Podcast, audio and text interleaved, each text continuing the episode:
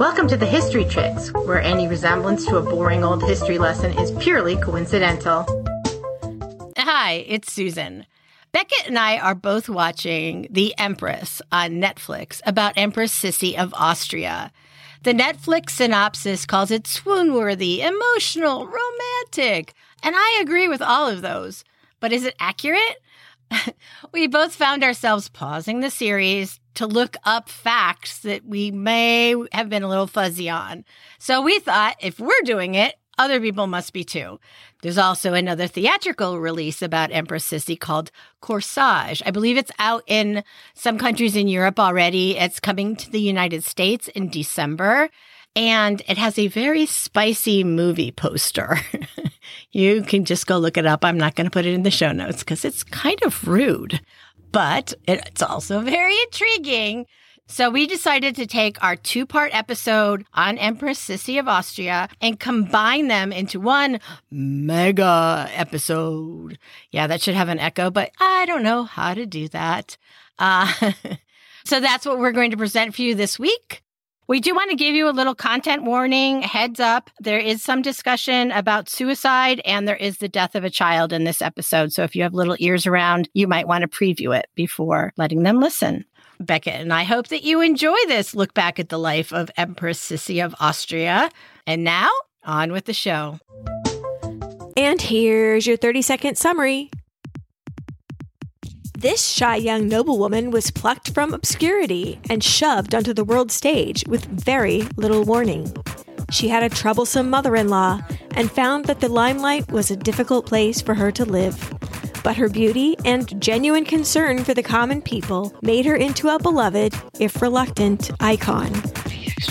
Her untimely death shocked the whole world. The end. Let's talk about Empress Sisi of Austria. But first, let's drop her into history. In 1837, Princess Alexandrina Victoria became Queen Victoria and began her 63 year reign. Michigan was admitted as the 26th U.S. state, and Chicago became incorporated as a city. Then, just a serial novel, Charles Dickens' Oliver Twist was first published. Candle maker William Procter and his brother-in-law, soap maker James Gamble, founded Procter and Gamble Company. Charles Louis Tiffany and his friend, John Young, opened a New York City stationery and fancy goods emporium. 16 years later, it would change its name to Tiffany and Company. Pharmacists John Lee and William Perrins began manufacturing Worcestershire sauce. King Gustav IV of Sweden, King William IV of the United Kingdom, and Queen Wilhelmina of Prussia all died. Future President Grover Cleveland Future tycoon J.P. Morgan and future showman cowboy Bill Hickok were born. And in 1837, future Empress Sisi entered the world. Duchess Elizabeth Amalie Eugenie in Bavaria was born on Christmas Eve, 1837, the fourth of the 10 children of Duke Maximilian Joseph in Bavaria and Princess Ludovica of Bavaria. Mama's brother was the king of Bavaria. Her sister was the queen of Prussia. There's a big difference between of versus in. Is that crazy? Yes. Like of equals higher rank ish. Mm-hmm. And in is a notification that you are a member of a junior branch of a ruling family. The Wittelsbachs, that's Papa's family, had been the bosses of Bavaria since the year 1180. I mean, that's an old family. Yeah. so the fact that you're an in of a family that old uh, really means something because Mama is a daughter of the first king of Bavaria. So her family is not that ancient, at least not officially. Yeah, an in or an of. Yeah. So Papa do we want to talk about Papa? Sure. Papa Max was, in a word, eccentric. He was the only child of Duke Pius Auguste and Princess Amalie Louise. He was kind of a dandy. He loved to paint and travel, write poetry, plays, none of which you would have heard of unless you were a Wittelsbach scholar, of course. He composed music, and he'd later be an early adapter of the zither and help make it Bavaria's official musical instrument. His eccentricity extended also to the people he hung out with. He was known to pal around with famous journalists. His best friend was the son of a tavern keeper. He was his constant companion, much to the unhappy face of Mama. he was a Toastmaster in Munich. It was like a an oratory club. And he had at that club what amounted to rap battles with his friends while playing the zither. We'll have to show you a picture of what it is. It's um like an interestingly shaped string instrument. He liked to wear his hunting costume around and not just a typical contemporary to his time hunting costume, but like national dress kind of. He's the guy that's doing tricks while riding a horse. You know, you're like, what is that guy doing? in some ways, he sort of reminded me of your husband, just kind of living on the edge a little bit, an adrenaline. I literally wrote, he reminds me of Chris Graham. I wrote this. I really did. He he has nine million units of magnetismo, and I was just a witness to my husband and his nine million units of magnetismo when he had to do a wedding, and like people came from every bar and restaurant in the city to help him out because he didn't have a staff. So I'm just telling you, I understand the allure of such a man. Um, so did a lot of people in their village because there were several children who bore remarkable resemblance to Papa Max. Oops.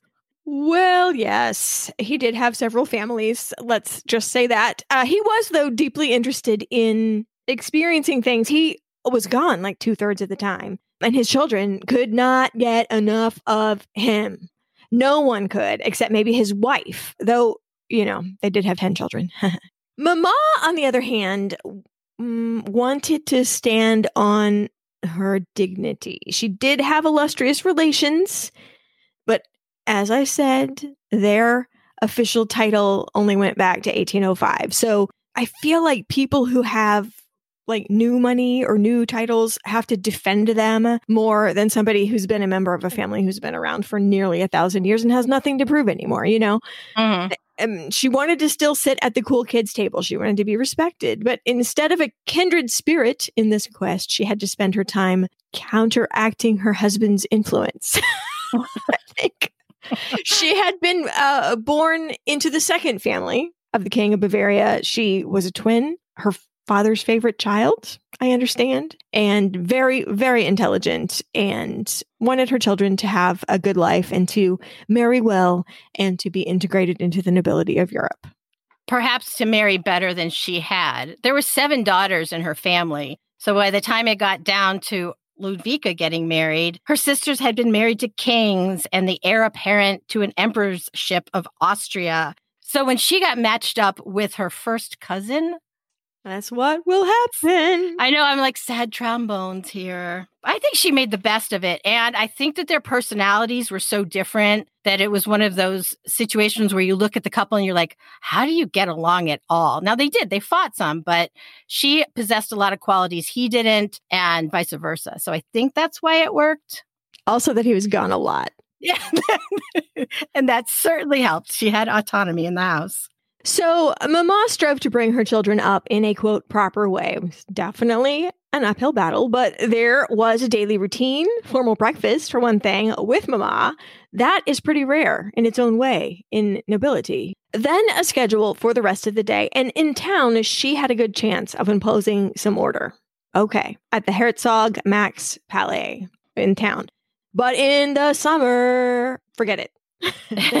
Practically speaking, any moment they could, the eight surviving children would just break out and roam about the grounds of their summer house. It was called Schloss Possenhofen. And it was where Papa Max felt the most comfortable, not at court in Munich, but out in the country. And this is where the kids, Sisi especially, she was kind of his favorite. She would follow around behind him. He would take her out to festivals and she would play the tambourine while he was playing the zither and singing songs that got bawdier and bawdier as the years went by. And she would collect coins that people threw. Later in her life, she said that that was the only money that she had ever earned. Hmm. I know. She was outside so much at Posse that her governess wrote in her own diary that Sisi's hair had gone from chestnut to the color of straw because she was outside. It got all bleached out. She was just an outside kid. Well, you know, it was kind of a interesting bohemian existence. I won't say that the house was raggedy, not exactly, but the stairs would sway back and forth if too many people went up and down. I'm like, red flag, red flag, call the inspectors. I mean, there was a colony of bats in the attics. They literally had bats in their attic. Um, but it was grand. There, there, it's so cool. You have to see it. There's this original castle with its moat and four towers for real. And then all these wings of a more modern house, probably with absolutely no bathrooms, by the way. And the immediate grounds were sort of jungly and sunny because Papa would bring back these kind of whack specimen plants and hire someone to watch them. And, and there was a lake nearby. It just, can you smell the mountain air? And it was always sunny if you're a posse. That's what they called the house. And Papa, if, if he was home, you could forget everything mostly. He was a bad influence. I mean, maybe good. I can find this picture of when I let Jet get like all 100% muddy on the playground and his face is like full and full of joy. Right. But mama herself was not pleased when, say, everybody came in their previously starched awesomeness dripping filth on her floor. You know, talking about all the worms that they had dug up so they could go fishing with Papa. And the dogs were allowed to sit on the furniture and sleep on people's beds when Papa was home. It was just open season. I mean, you almost feel for Mama really trying to live up to her aristocratic roots and, and reputation with like this element. It would be hard for anyone to keep order when your father goes away to Egypt and comes back with mummies. I mean, mummies' heads and a full mummy. Or when he comes back with four little boys that he bought at a slave market. How do you even deal with that? What happened to them? I mean, I know everybody wanted to play with them, but what happened to them afterward? I know that they were baptized, and that's all I know. Hmm. Sadly, I know. I wanted well, to find more, but now they're just a footnote in some, you know, lesser nobility story. Well, weirdly, that comes up later in her life too. There was a monastery or a nunnery where those sorts of small children, having been stolen from their homes, were brought up to be good pages for the nobility. It was very fashionable to have a little tiny boy, it's always boys of color, to follow you around and carry your train of your dress and that kind of thing. Uh, it's kind of alluded to in the even in the movie Marie Antoinette, the Duchess oh. du Barry has one of those servants, and she doesn't treat him very well. No. Although I think in real life, she actually did treat him better, at least in the end. Anyway, it doesn't matter because he wasn't there willingly. So there you go. Ah, a little insight into slavery in Europe, too, now. So, as the children got older, they began lessons with one Baroness Wulffen, whose diary and letters about the life behind the curtain are kind of how we know so much about Sisi's childhood. So, she did have a thorough education, but only if Papa wasn't around. she did. She studied French and English. She played the piano. She loved to read and she loved to write and she loved to write poetry. She had these journals with her emo poetry from her adolescence that just told me so much. I have some sprinkled throughout here. so I don't want to ruin any surprises. So, um, Papa's favorite, as we'll call her, was a lot like him with her love of freedom and adventure. And she would ride her horse, Punch was his name, all day with Papa. And was such a daring rider that Papa said, if only we weren't so highborn, we could travel as a trick riding act in a circus. To which I say, the grass is always greener, Mr. Full of Money. But um, he taught her, most importantly, to spend time with and value the common people they met? Was it servants? Was it tradespeople? The occasional woodcutter? Anyone in the village? Her half siblings, perhaps? yes. I don't know what to say about that. I don't so I think the common touch um, was Papa's biggest gift to her. A lot of her love of freedom, perhaps, while we would view it as a gift, didn't end up benefiting her in her later life. So there's that. Well, Mama and Papa used to argue about how he was, quote, ruining his daughter, who, like him, really did not care about that one little bit. Who would you like better? Circus Papa, who told you you looked like a fiery angel on horseback, or Mama, who had people tie you to a chair so you wouldn't climb out the window and tell you to get back to your, quote, real life? Come on. Yeah, no. Even I, as an adult, would prefer to be that person. Go running off anytime she could. If she saw an out, Sisi took it. At one point, Mama moved into a whole different wing of the house in town to express her displeasure at Papa's behavior and existence. Um, it was a tumultuous period. Anyway, whatever. She had a project of her own to get in place, ideally without her husband's quote help. He could only be a hindrance because there was an exciting preposition afoot. Mama's sister, Sophie, had married into the Austrian royal family. This is the biggest kid on the playground, the top of the heap, power wise, among the Germanic states. And Aunt Sophie had a son. Yes, she did, a marriageable son, Franz Joseph, the Emperor of Austria who was of an age to need a wife. And what better place to shop than among his first cousins? I honestly, you'd be shocked at the. I'm not going to call them circles, but I'm going to call them complicated arrows that you have on the Austrian Habsburg family tree. Well, uh, we've talked about this before keeping the royal blood to oneself through intermarriage. And Aunt Sophie was determined that she was going to pick some kind of get along kid, ideally a niece that she could be the boss of and who would be no trouble. I have just the daughter, wrote back Mama, and you and I both know who it is and not. My eldest, Helene, is gentle and pretty and sensible, just the thing. Dutiful, unfortunately tall and lanky, you know, but healthy for all of that. She'll have children, she'll have good sons for years and years, the negotiations and um, know, propaganda had happened. And Sophie was intrigued by like a milk toast type of wife for her son for reasons we will get into a little bit later. And this niece sounded like just the ticket. After all, the cousins were complete strangers.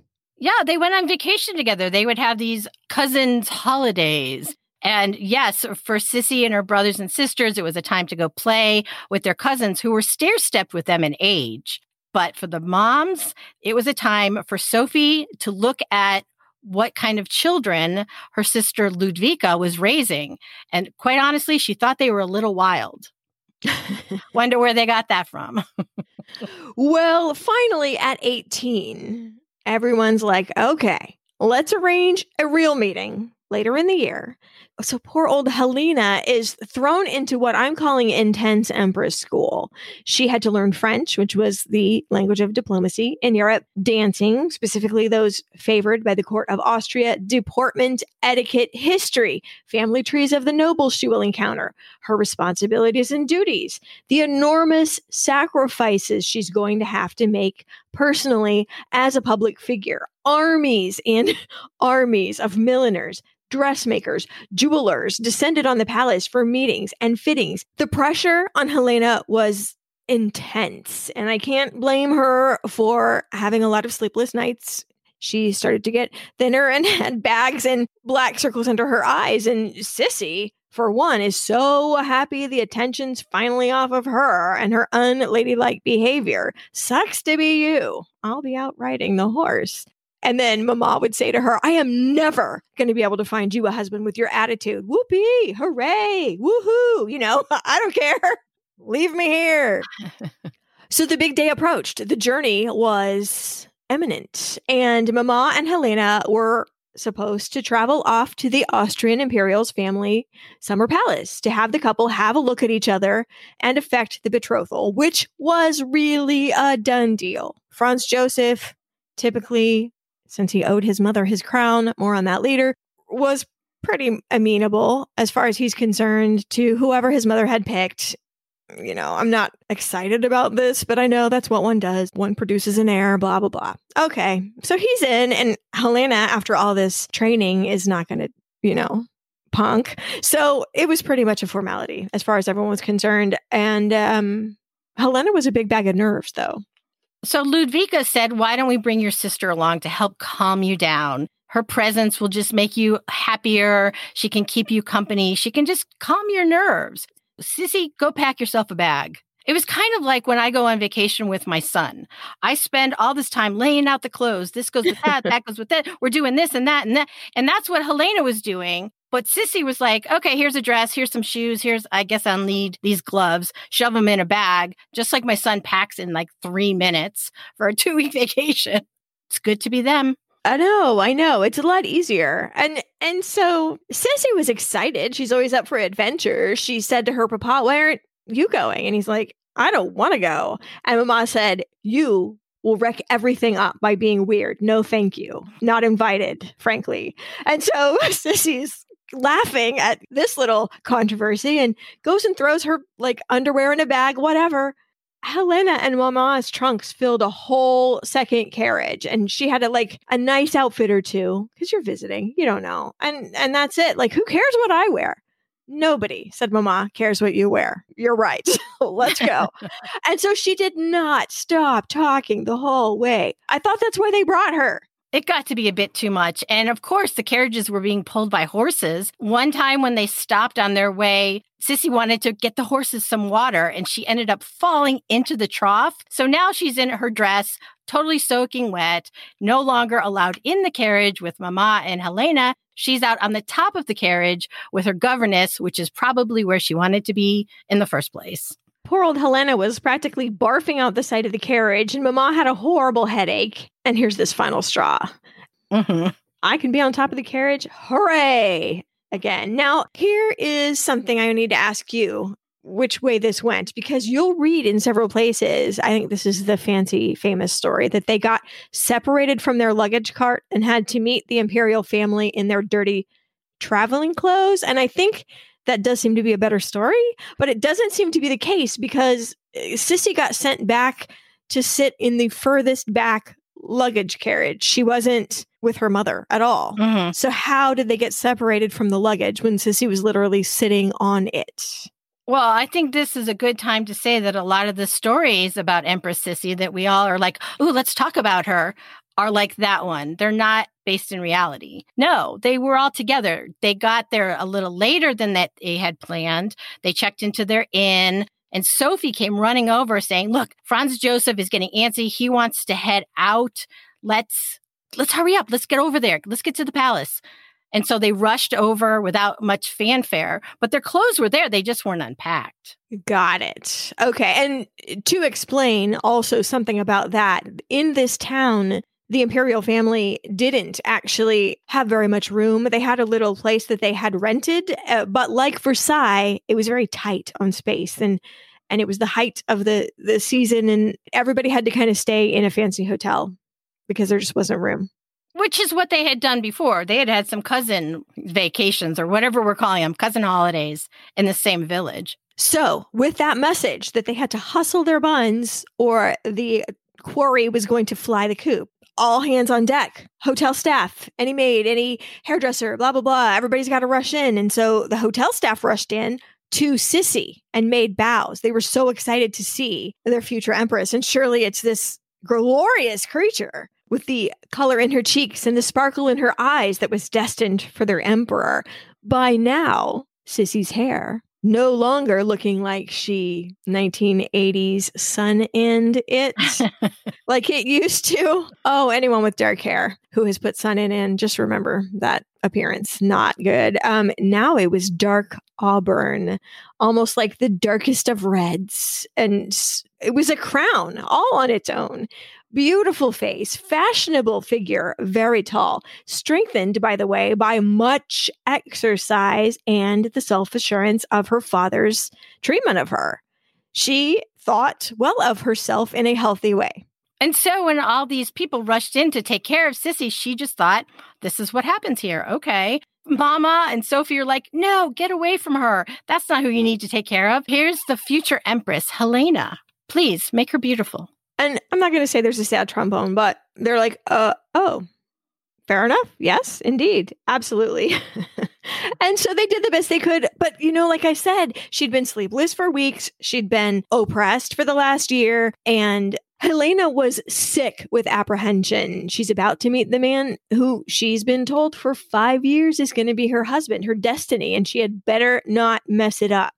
And they were all wearing black. They were in mourning for an aunt. The plan originally had been get there, take Helena out of her black dress, put her in something beautiful to dazzle Franz Joseph. But that's not what happened. And Helena's complexion looked really washed out in black. The misunderstanding was embarrassing, but it did make Mama think. While the staff was cobbling Helena's look back together, that maybe Sissy needed to be out of the way for the big luncheon tomorrow.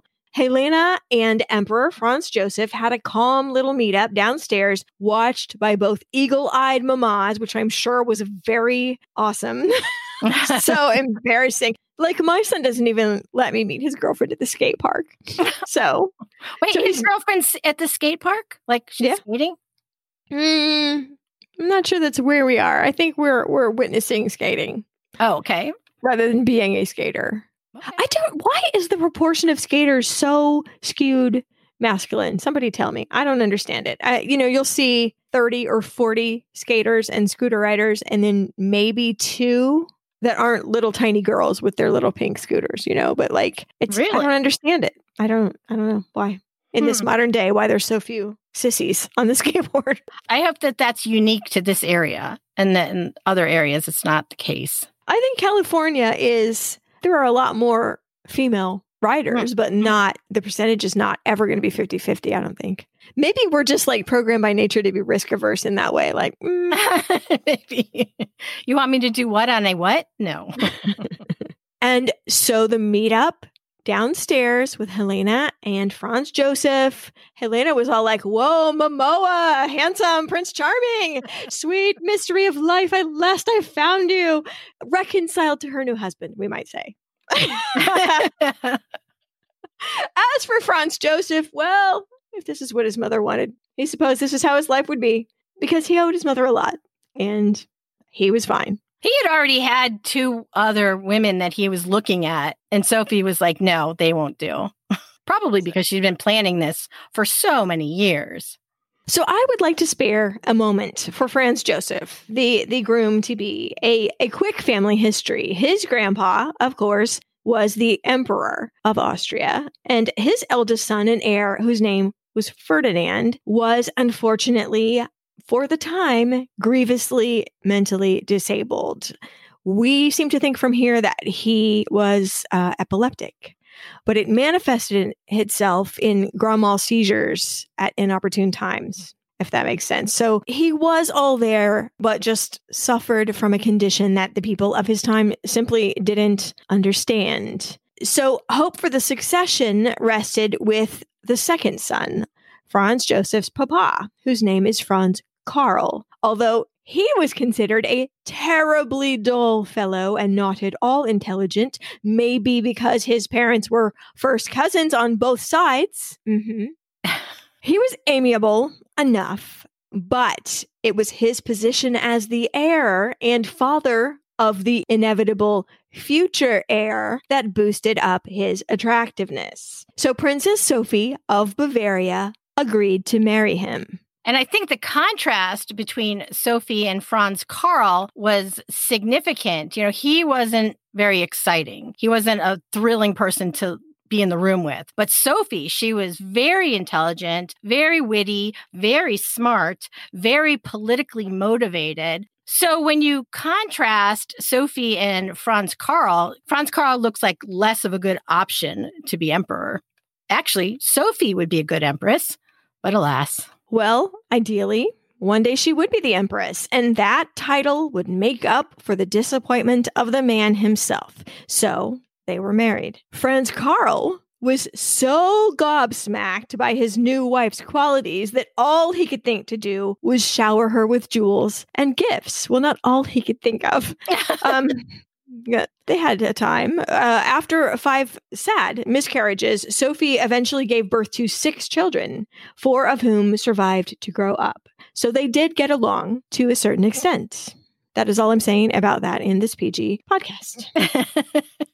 but um, Sophie inevitably put all of her hopes and dreams into her eldest son, which reminds me so much of Margaret Beaufort and Henry VII. Her whole being because this is where she had the power, concentrated on getting her son groomed for his future position as emperor. And at this point, when he's a small boy, of course, it's my husband will become the emperor and then my son will, but there's no sense waiting around. We are going to groom and train him since birth for his role as future emperor. He's educated within an inch of his life with the finest tutors and the understanding of his future responsibilities. I mean, he was given a military position at the age of 13. It was no joke. He understood from the second he could understand anything that he was not necessarily a person, he was the representation of an institution. I mean, at least you know.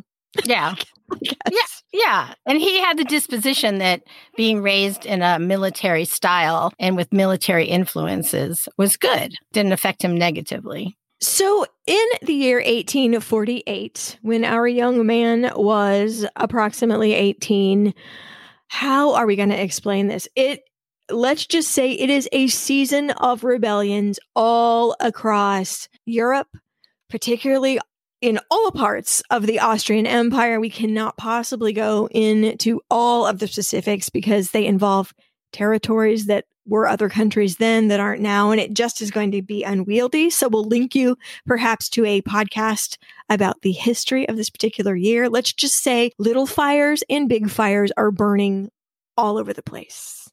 Is that is no? that- that's a good way to. That's a good way to put it. Yeah. So Ferdinand, the emperor um, with the epilepsy, was urged strongly to abdicate by his advisors. So young Franz Joseph, capable and diligent as he was, was one step closer to the top job. But wait, Archduchess Sophie, who, since that is a very hard word to say, can we just call her Aunt Sophie, or if it's you, Aunt Sophie?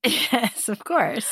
Okay, uh, and and the top advisors to Franz Karl convinced the dad to step aside in favor of his son. I don't know what that took. It's like if Prince Charles in Britain now just randomly stepped aside and let William take it. It's it's kind of like that shocking. But he had Sophie who wanted her son to sit on the throne. So I think having her influence helped him say, you can skip over me. So just so we are clear, Sophie gave up the sure thing of being the empress to ensure her son, who was in fact the better fitted emperor than her husband, could be the emperor instead. That is a big sacrifice that I think she sort of resented, even though it was her own fault, the rest of her life. I just want to have that ticking away in the background that she had a sure title and she gave it up for her son. So she was known as, quote, the only man at the Hofburg Palace. And it must have been so frustrating to operate only as a puppet master and never, ever as the CEO because of her gender, you Mhm. know? And thus, why she wanted the wife of her son, who would technically outrank her in the hierarchy, you know, to be no threat to her influence and position. That's why she wanted the milk toast in her son's marital situation. So let us travel back to that fateful lunch where Helen and Franz Joseph were supposed to cement their love over the fruit tray in front of the gimlet eyes of their nearest relations. Again, oi, can we just put them in a room? Like, just let them talk about stuff for five minutes? No, we cannot. Sisi was told to have lunch with the companion slash governess in another room because you are a distraction. So I don't know what happened in the other room. Uh, something funny happened. Like she got mad about something the companion said. Doesn't even matter. She was not sure what was happening in this room and she burst in to the main event and her color was up and her eyes were flashing and Franz Joseph stood right up and it was, as they say in Four Weddings in a Funeral, Thunderbolt City. Rut row, rut row. The next few days were sort of awkward.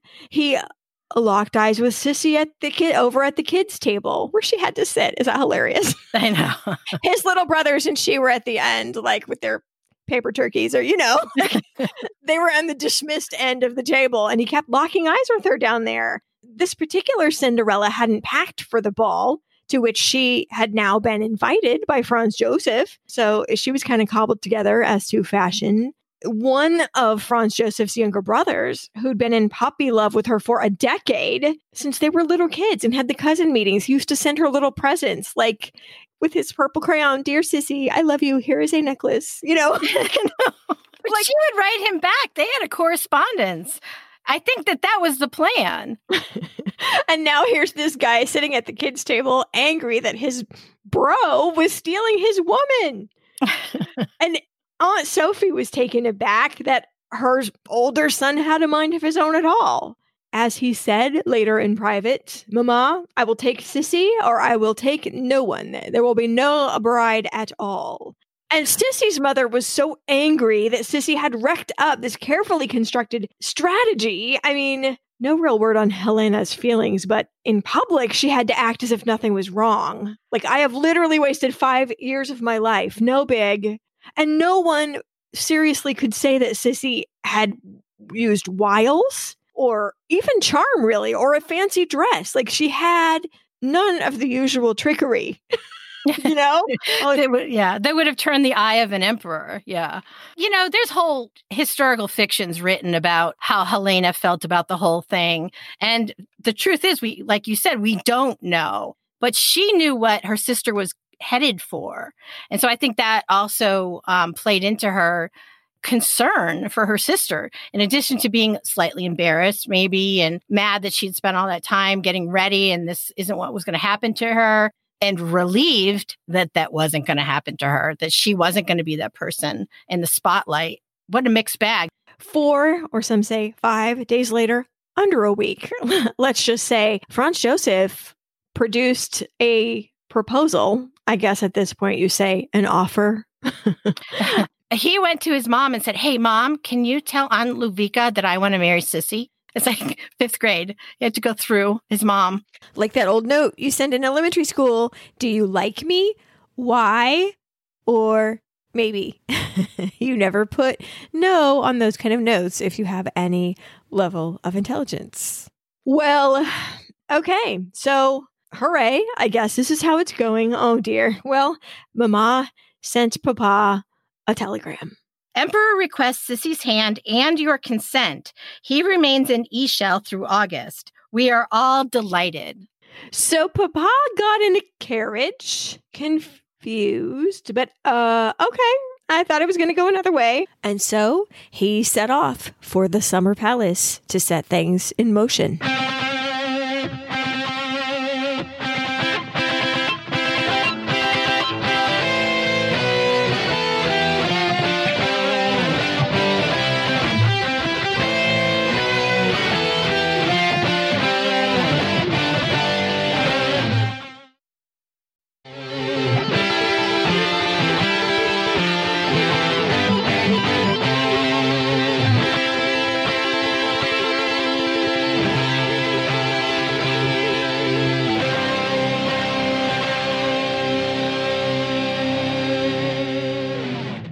Franz Joseph could not stop lavishing his 15 year old fiance slash cousin with gifts. Branches of the family near and far sent their own valuables and letters of congratulations. Remember, she's joining the most senior power play country in the whole system functionally. So one minute she's running in from outside in muddy boots, stinky, with the dogs at her heels, happy. And then in the blink of an eye, in less than a week, she has to sit formally dressed in the fanciest parlor to receive noble guests from all over Europe come to offer their congratulations and put in a good word for themselves to her, a 15 year old girl. Regarding marrying him, she had actually said, I'd love him if only he weren't an emperor. So she knew going in that this is the life that she was going to have. Even though she didn't go through the Empress Academy yet, she knew. Yeah, it was a bewildering turn of events. And and of course, when you get home where you think you're going to be like, "Woo, I'm going to metaphorically take my bra off and chill." No, no, no, no. This is super compressed summer school Empress Academy, you know, where you have way too much work to do in a given day and your horse might exist, but you're never going to see him. The outside exists, never going to see that. Super crash course in the formality of the Austrian court, which was a 180 degree situation from anything she had ever experienced in her entire life. She was even surprised that Austria was more than just Vienna. She didn't realize that the empire extended like it did. That's how much educating that her tutor, who came three times a week, had to do for her in Austrian history and culture and things she just had never had to think about before. So, at least, unlike Marie Antoinette, she and her future husband spoke the same language. True. It is an awful lot like Marie Antoinette, isn't it? Yes. She was not the favored one. She was playing. She was running around the wild child. Well, and Marie Antoinette, as you recall from our first episode, was sort of only there by accident because one of her sisters had died and that shuffled around everyone else's marriages and it ended up that she was the only one left and she went instead of the sister that was supposed to go. So, and just like Marie Antoinette had to have her teeth fixed, remember we talked about the uh-huh. early orthodontia? Sisi's teeth were all dark. It was actually one of the things that Sophie was complaining about. How can we have an empress with dark teeth? Turns out that Sisi was eating a lot of blueberries and they had stained her teeth. So Franz Joseph swapped out some exotic fruits for her and told her to brush her teeth, which worked. Oh. Man, hi, will you marry me? Brush your teeth. It's romantic. uh, anyway, um, so you know, do any of you have a tenth grade girl, sophomore? Instead of getting invited to prom with the senior in high school, which is very exciting, Sisi instead began her wedding journey. So, how did she actually feel at this time? Well, this was in Sisi's diary. Oh, swallow, lend me your wings. Take me along to far off fields. How gladly would I lose my chain? How joyfully the binding band. So she knew that she is not going to be free like a bird anymore. She was just writing her emo poetry. Poor thing. I know. I just, you know, from going to a point where your mother's like, I'm never going to be able to find a husband for you and saying, woohoo, and, and, you know, running out the back door. This has not even been a matter of months. And unlike Marie Antoinette, both parents accompanied her and all of her siblings as far as the border. Every town along the way turned out to see Sisi off, to wish her well, to cheer and wave their flags. And Helena just sat. This really was supposed to be her triumphal wedding journey. She was understandably a bit chilly, I would say, but she had to go to support her sister and and keep up the public face. Yeah, I'm just I don't know, maybe I read too much about Helene. I want to think that she was yeah, she was embarrassed and that was her thing, but I think more she knew what her sister was going in for. You know, her sister not only was getting married, but she was going to have this life that Helena knew Sisi wasn't prepared for it. That's well, what. I and she was going to have to share a house with Aunt Sophie, which all of them were like, dun dun dun. If we thought Mama was a hard Alec, you just wait for Aunt Sophie. In those few months, Mama got busy and putting together Sisi's trousseau now. It included things like 17 ceremonial dresses, 14 high neck dresses, 19 summer dresses, 168 chemises, which is that white cotton that goes under a dress, 168 stockings. Mm. this thing is huge. I think it was largely paid for by her prospective husband, too. And when Ludwika realized that she didn't have enough money to get all the things that she wanted to get for Sisi, she just wrote to her nephew, the emperor, and said, You know, I'm having to economize. And Franz Joseph is like, No bargain basement bride for me. And he would just throw her some more money. And Ludwika's like, oh, thank you. Thank you. Because that's what I thought you would do. so, how about this for extravagance?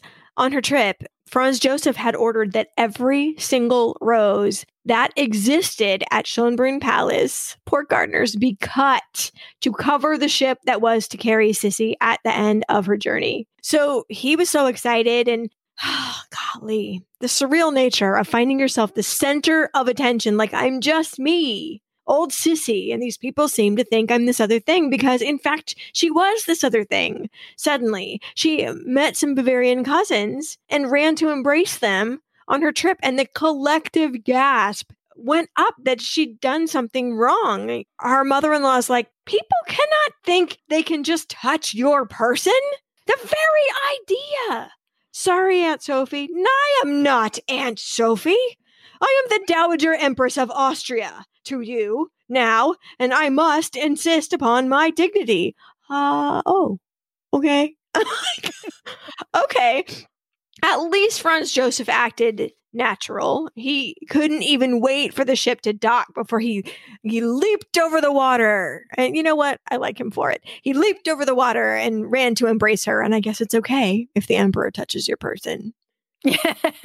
so eight matched white horses drew her carriage through one last crowd on the Schönbrunn Palace grounds. And I can imagine her entering the building and putting her back against the wall and saying a very bad word that she probably learned while acting as a peasant with Papa. But psych, let's meet your household. Here's a 19 page order of precedence to memorize by tomorrow. Like that, um, that binder of guests at the Met Gala in Devil Wears Prada, but with higher stakes and no photographs. Hmm.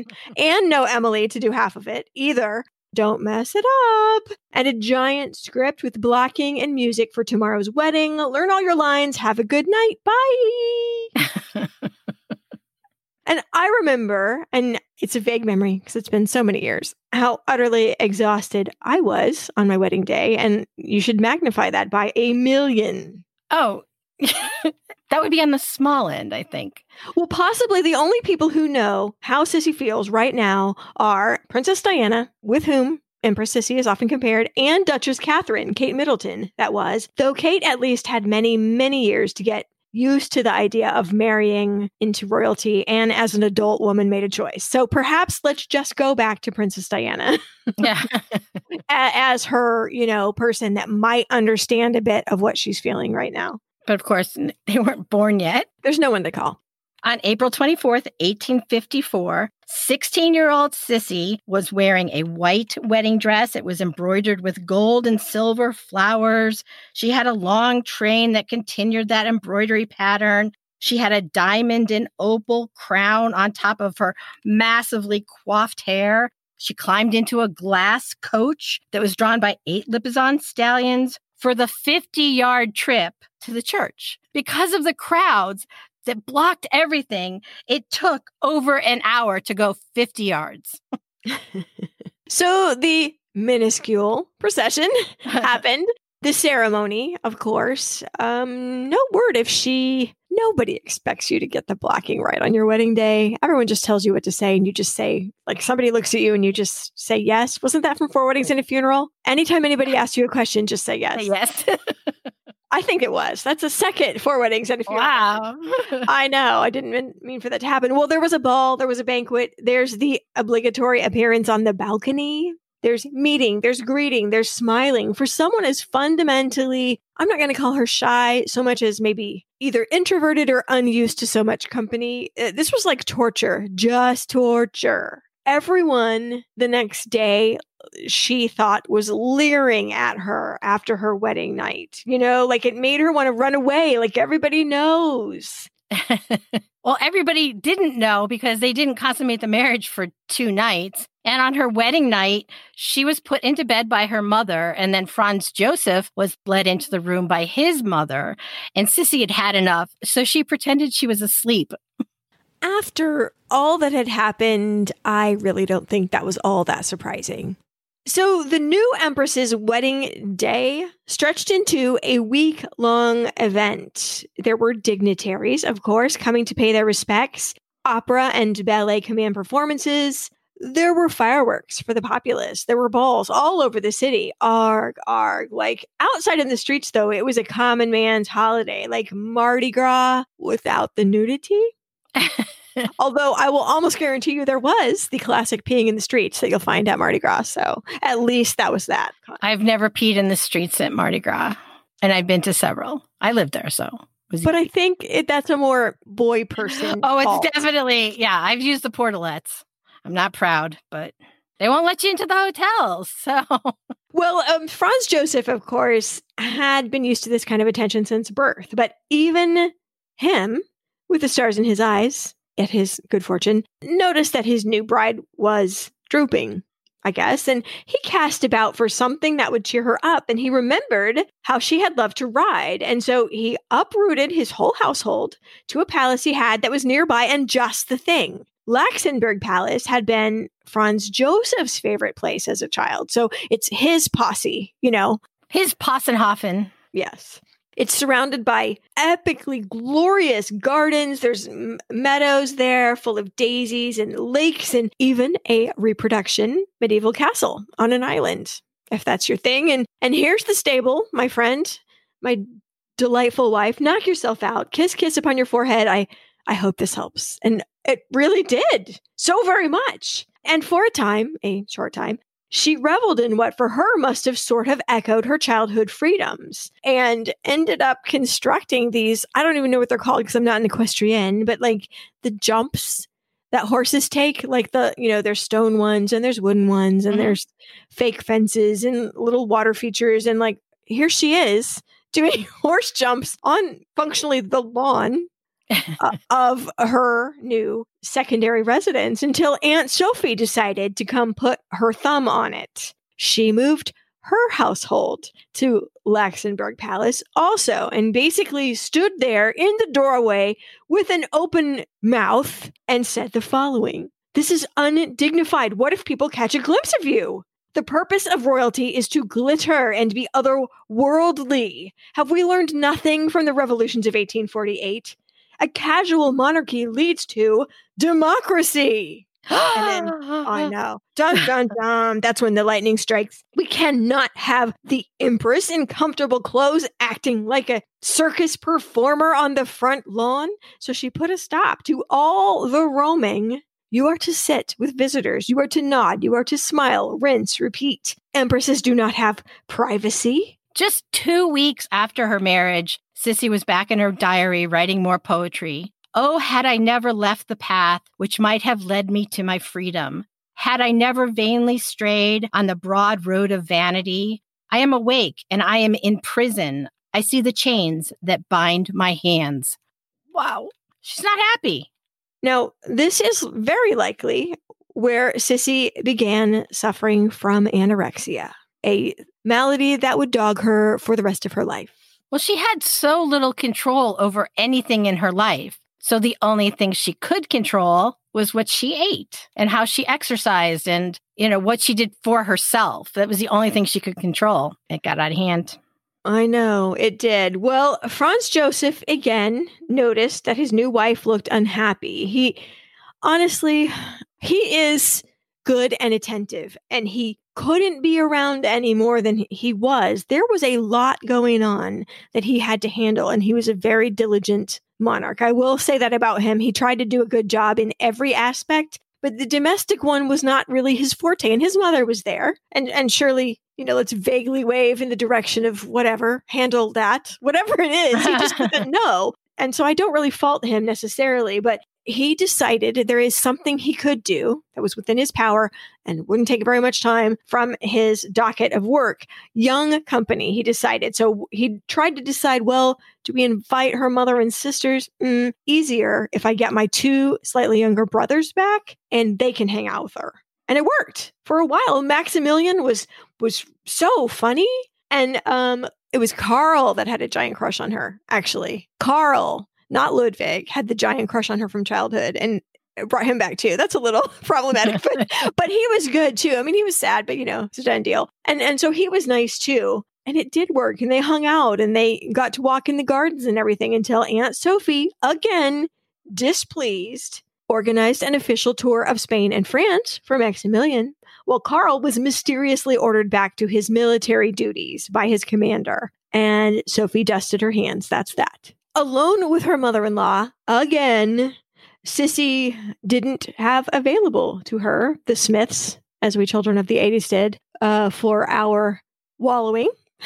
she had to make her own wallowing and wrote classically another poem that goes like this I have awakened in a dungeon, my soul with iron fetters bound, fruitless my longing for that freedom which I cast off ere this I found. So at least Sisi had a husband who loved her and wanted her to be happy. And, you know, he dug in his bag of suggestions again. I wonder if he has a jar that he keeps them on a piece of paper. and he suggested a visit to the province of Bohemia in modern day Czechia. And I was going to say Czechoslovakia. you know, I have this test that I take online. It's like name the countries of Africa, name the countries of Asia. And I am the bomb in Africa and Asia. So good. But when it comes to Europe, I have a giant problem. Europe still gives me trouble because I would still say Czechoslovakia. I have a big, giant classroom map from the 40s in my kitchen hanging on the wall. And here's Yugoslavia that has become Serbia, Montenegro, Croatia, Kosovo, Slovenia, North Macedonia. Like, do we know where Bosnia and Herzegovina is? Do we even know how to pronounce that? We do not. Similarly, it took me a long time to learn the New England states, Susan. What? Because I learned on a wooden puzzle. And oh. so as you put them in, you would say things like Nebraska, Oklahoma, but all of the chokeable New England states were on one piece. And so I'd get there, I'd be like, Florida, that one piece. California, Connecticut, Rhode Island, Massachusetts, Maine, and New Hampshire, right? In Vermont. Yep. Uh, Maine might have made it out. I'm not sure. But so I never really, it took a while. I mean, I wasn't an adult, but I didn't learn it as a child for that no. very reason. I got confused about the middle until far too late in my life. So it's okay. Well, anyway, anyway, back to uh, our subject at hand. Franz Joseph's in empire contained an assortment of cultures. Um, I think eleven different recognized, you know, vaguely bordered um, societies who were still sort of chafing at Habsburg rule, and perhaps a visit to Prague would flatter both the Czechs and the Slovaks. You know, you're the first visit from the new empress, and hooray! It's a big honor. So, like Queen Elizabeth I of Britain and her constant progresses, it was thought that perhaps a ruler, especially in this Habsburg situation, needs to be seen by the people and not just on the coins. And so it was time for Sisi to be seen in the wider empire. And no mother in law well, that's incentive enough. Sign me up for that trip. So, yes, cheering crowds, everyone marveling at her dazzling beauty. I see Sisi here as a shiny thing. We want independence. But hey, look at this. Woo! My cynical mind says this is the circus part of bread and circuses and not the fun kind from before. But there was a deeper purpose that Sisi had on this trip. Franz Joseph set aside a considerable sum for, quote, the Empress's private charities. And it is money that Sisi is free to distribute in whatever way she sees fit. You have access to it, my dear. Feel free. Give it to a man on the street, whatever you want. Endow things, not up to me. It's yours. And so, in her role as Empress, Sisi visited hospitals and schools and orphanages and churches and homes for the mentally ill and was able to help them directly and in person with her presence, but also donations, practical as well as inspirational help. And it gave her a giant boost. If you're going to be told you're a powerful figure, it was so nice to literally be able to see where she was making a difference you know, and the hearts and minds of the people of Bohemia warmed up to their wonderful new empress. She's generous, she's beautiful, she's everything a great lady should be. And Franz Joseph was so proud of her. And the response that she got was politically valuable to him, which sounds cold, but you know what I mean. It, it's good PR for the institution of the monarchy. So it was a giant bummer to him, both personally and politically, when Sisi became so sick halfway through this tour that it was thought that she had better be sent home to recuperate and that he should go on alone. And um, so that's what they did. They parted. She went back to Vienna, and soon his mama, Aunt Sophie, sent him the reason. Sisi had become pregnant. Yay! For dynasty minded Aunt Sophie, this was excellent news, and she immediately began micromanaging simple things. You know, we all know by this point that Sisi loves her animals, and Aunt Sophie didn't appreciate Sisi looking at the animals all the time. She actually wrote to her son If a woman is looking at animals, particularly in the first months, the children are apt to resemble them. It would be better if she looked at herself in the mirror. How's that for micromanaging? Also, she thought perhaps Sisi had better get a portrait of her husband and regard her husband because it would be way better and would reassure everyone when the baby came out looking like her husband. Isn't that a good strategy? These old wives' tales or old Empress's tales are killing me. You're not allowed to look at a mouse because the baby will be born with fur. You're not allowed to eat a strawberry or the baby will have a red birthmark. You're not allowed to wear high heels or the baby will be cross eyed. I mean, what?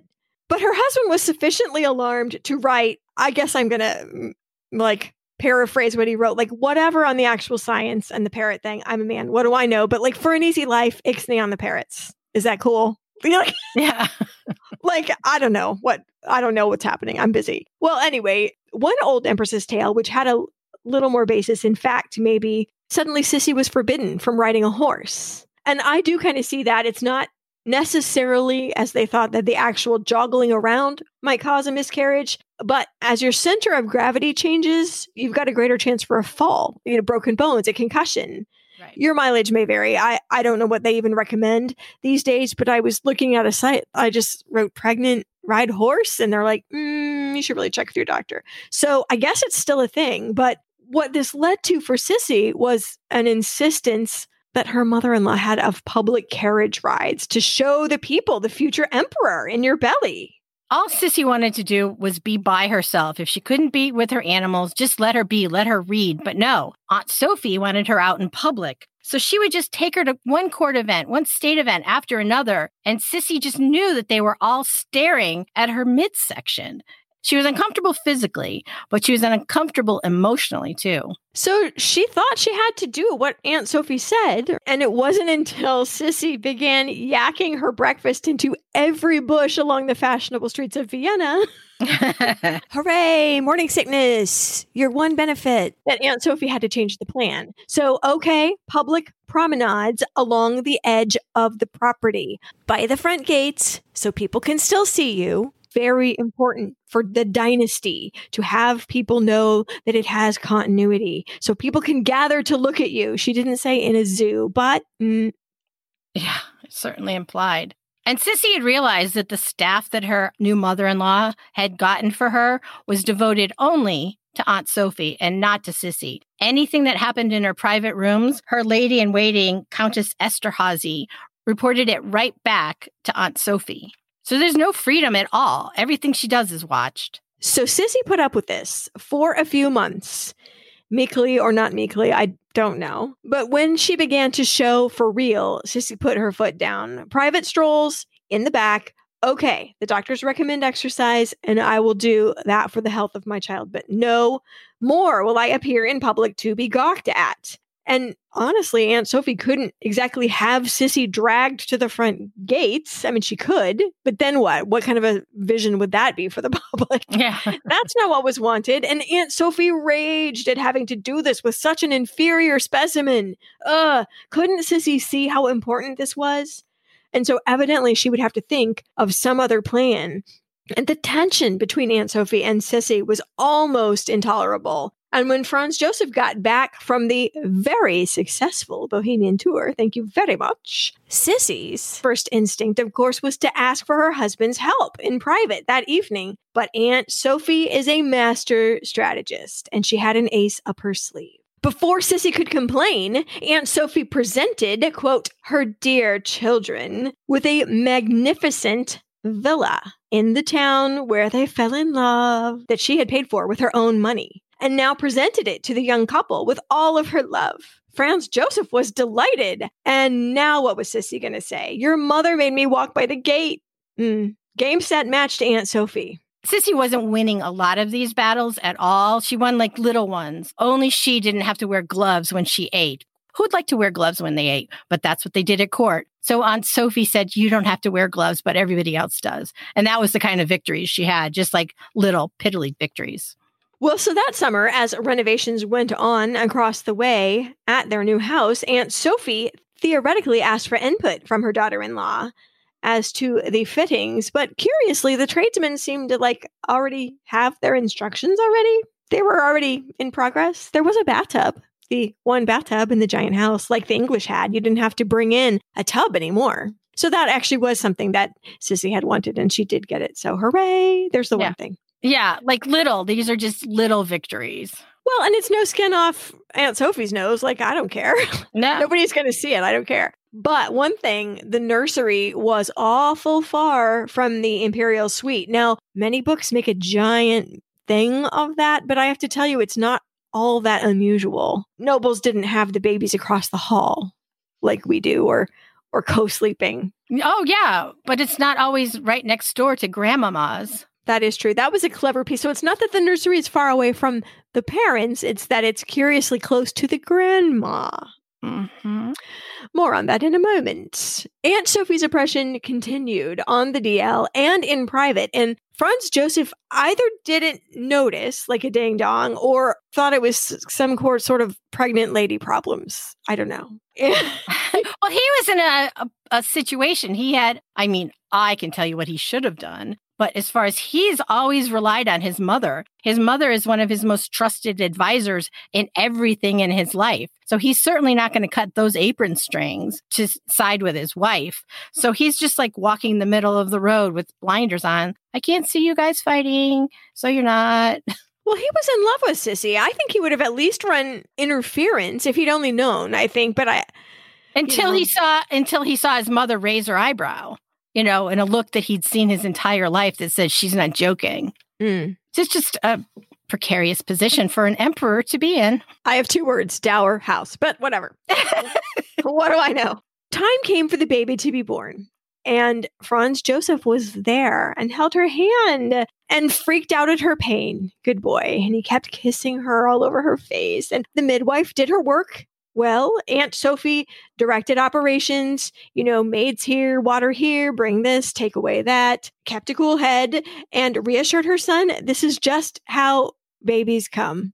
And I think him kissing her on the forehead, you know, I've always said kissing on the forehead means true love in a movie. And I almost think kissing on the forehead means true love in real life too. And and he took special pains to do that. And he was so sad about what she had to go through. Like, I didn't know. Like, oh, and you know, good for him because that shows that he really loved her. I don't know. At last, at last, hooray! The baby came, not a son and heir as had been hoped for, but a daughter. And Sisi said, "Now that everything is done, I don't mind how much I suffered," and slipped into an exhausted sleep.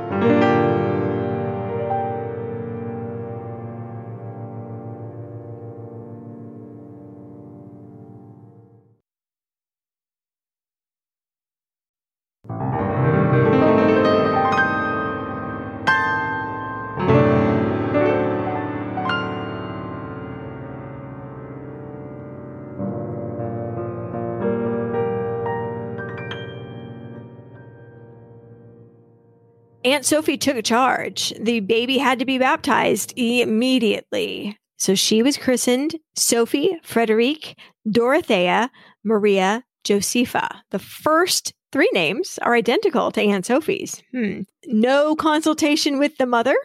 The grandmother names the new baby after herself. Curious. Mm-hmm. She whipped the child off to be cared for near her own rooms by a series of wet nurses and servants, which is usual enough. I, again, that is that's not the unusual part. But what is unusual is Aunt Sophie restricted Sisi, the mother of the child, on the hours Sisi could see the baby. She said, This is not to be your toy, Empress Elizabeth. What? Always the visits had to be in the presence of her mother in law. Sisi was never to be alone with the baby for any reason. How can I trust her with the baby when she cannot even discipline herself? So Sisi cried and begged, and the worried Franz Joseph consulted her doctor, who was in the pay and the pocket of his mother, and validated the situation. If you can believe that. I can believe it. I was listening to a historical fiction with my kid in the car with my 15 year old son. And we got to this part and he said, That's Sophie. She's a biatch. Only he didn't say biatch. yes, she is something else. Well, I don't know why I keep writing FJ. Maybe because I'm. I did exactly the same thing. FJ, FJ. I was like, well, we'll be calling him something short by then. FJ. Okay. So Franz Joseph FJ. FJ took Sisi home to her childhood home at Posse to cheer her up. See, he really does want the best for her, but he just he's absolutely unaware of the gravity of what's going on, I think. And when they get back, the only way Sisi could see her daughter was to run the gauntlet of all of Aunt Sophie's beady eyed, mocking friends who just couldn't wait to see her expression. Like, now that you're under the thumb of our friend, and then tell everyone about it. And the mockery was everywhere. And soon Sisi stopped going at all. She, she was 17 and she felt like she had just lost her child and lost the game. Life is over. Blarg. Also, she was pregnant again. And forget making another production number out of my stomach in front of my mother in law and all of her cackling friends up there. I'm not going to do it. A year after baby Sophie was born on July 15th, 1856, Sisi was in labor again. Yes, maybe this is the male heir that everybody's waiting for. She's like, I'm going to have this boy child. I have to have this boy child. The same pattern happened. She gave birth to a little girl. Once again, Aunt Sophie, grandmama to this baby, took the baby and named her Gisela Louise Marie. okay, funny story about that name, Gisela. I just have to say, it's written Gisela. And as a matter of fact, you know, on the birth certificate, it does have two L's, but um, she never went by 2L. And my sister, whose name is Gretchen, a German of a name as you can come across. Um, you know how you're in German class or Spanish class and you have to pick a German name? They wouldn't let her use Gretchen, you know, that's her own name.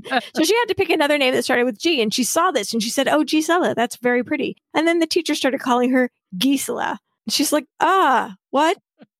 That's not what I signed up for. I'm going to change it. Nope. So she was Gisela all year. And that firmly stuck in my memory that in German, it's Gisela. So I saw it. I had to tell my sister. But you had to this- tell me too, because I was saying Giselle, Gisela. well, what a weirdly specific thing to yeah. have happened in my past, you know. But that name actually is a throwback homage to a Bavarian princess of the 900s who had married Hungary's first king. It's a little reminder of Austria's long ties to Hungary, who were still rumbling about wanting independence. So there's that. So it, it did have a political reason. So Gisela means pledge. So that's kind of nice. Little pledge from us to you, Hungary, that will always be friends. And Louise is a version of Sisi's own mother's name, Ludovica. Ludovica is Louisa, uh, anglicized. And um, she was supposed to have been this child's godmother, but had been trapped at home by a measles outbreak and asked Aunt Sophie to act as proxy. And that's all she needed to whip this child out of her daughter in law's hands to off to the secluded nursery that she went. After a while, and fair enough, FJ had giant affairs of state to deal with. I just want to tell you, he lived in interesting times and not in a good way. So he is not playing golf. You know, mm-hmm. he's doing stuff that is really serious. Um, so perhaps we can forgive his slowness to wake up to the unnatural state of affairs in his own family. But he eh, became concerned after a while that Sisi never seemed to be allowed in. it took him a while. In fact, the oldest daughter was actually talking by the time he noticed. And he wrote his mother a polite note, having made a decision. And that's all caps, a decision. Polite note We are removing our daughters to their own quarters. The Empress finds the stairs to your rooms physically tiring. She is not strong enough, and certainly you should be relieved of the tiresome responsibilities at your age. We're going on an official trip, and when we come back, the change will occur. The following arrangements have been made. You know, he gave her mm-hmm. every opportunity to save face with this note. But no, Aunt Sophie laid it all out. Sisi wanted to turn him against her. Sisi is horrible. Sisi is incompetent. She's ridiculous. She cannot be trusted with anything. Your daughters need the stability and upbringing that only I can provide. And so, you know what? He left her on red a few days. and then he laid it all out at his next opportunity. Number one, you are being a tyrant. Number two, last time I saw my daughter, she was choking on a button. So maybe less accusations of incompetence. Number three, your rooms are full of intrigue that I do not want my daughters to be exposed to. And number four, I'm certain the girls will thrive wherever the Empress, their mother, chooses to place them. Pow Pow Finally, finally, her children were taken from the clutches of their grandmother. But FJ suddenly woke up to some other simmering conflicts on the heels of this domestic one. A region in Italy that had been under Austrian control was chafing under the Austrian governors, and rebellion was bubbling up, and he needed to see for himself what was going on. So, what he's hearing from Italy, there are people in his name they are ruling called the hangman of mantua the terrible Spaniard, the hyena of Brescia. What the heck is going on out there in my name? And so, as soon as he got back home, he was off to Italy. If you've ever been on back to back business trips, you know how it is. You just, I'm going to throw more underwear in this bag. That's what he did. His trunks were literally still in the hallway. Sisi asked to go with him. And he remembered what an advantage she'd been on that Hungary trip and how different the second half of that same trip had been without her. And the babies should come. Hello, Italy. You're the first to welcome my daughters. Yes, yes, good plan. Now, at the last minute, though, they thought they would just take Sophie, the older one, and leave Gisela at home. They had a troubling reception those dudes had not paved the way well for him to show up. Austria was viewed as the oppressors of 40 some years. There'd been official violence and it wasn't good. And in their first city, someone detonated all the celebratory fireworks like in the building and it set fire to large parts of the city. That's bad. Yep. And and they destroyed a display that had been built to welcome them. Oh, uh, oh. And then when they got to Venice, crowds came to gawk at the new empress, and there was murmuring, "Oh, she's very beautiful," blah blah blah. But like officially, no cheering, a silent parade. Oh, is that embarrassing? I mean, they're just like all this pomp, and there's like nothing happening. No one came to call at all. They sat in their palace. Everyone knew they were there. No one came to say hello. No one. Then they held an event and it was very poorly attended. Anyone who could stayed away. Some of the more polite ones went ahead and came, but people stood outside and noted who came uh, just out of politeness because they were taking the names down for the purposes of shunning anyone who came to call on the emperor. And Franz Joseph drooped. This was very bad. And Sisi determined that she was going to use her skill of talking to everyone to get to the bottom of this. No one here had met her husband. He had not acted against them personally. There must be something else going on. What was it? Sisi asked around. She started her campaign. She's at the theater, hardly attended. Why, she asked, are there armed guards at the theater facing the audience? Sometimes, Your Majesty, the audience does not stand when our anthem is played our anthem. We threaten to shoot people because they're not standing when our anthem is played. Yes, Your Majesty. Huh. Okay. That's not good. What didn't come out in her investigations? Palazzos had been taken over by Austrian officials. People were thrown in prison for the slightest offense. Uh, mistreatment was an epidemic, all in the emperor's name. And she went to her husband and told all the stories. Believe me, my dear, the hatred of these people cannot possibly be more intense. I'm surprised they haven't blown us up. No wonder no one cheered. And he's like, what, what am I supposed to do after all these decades? I don't know. What can I possibly do?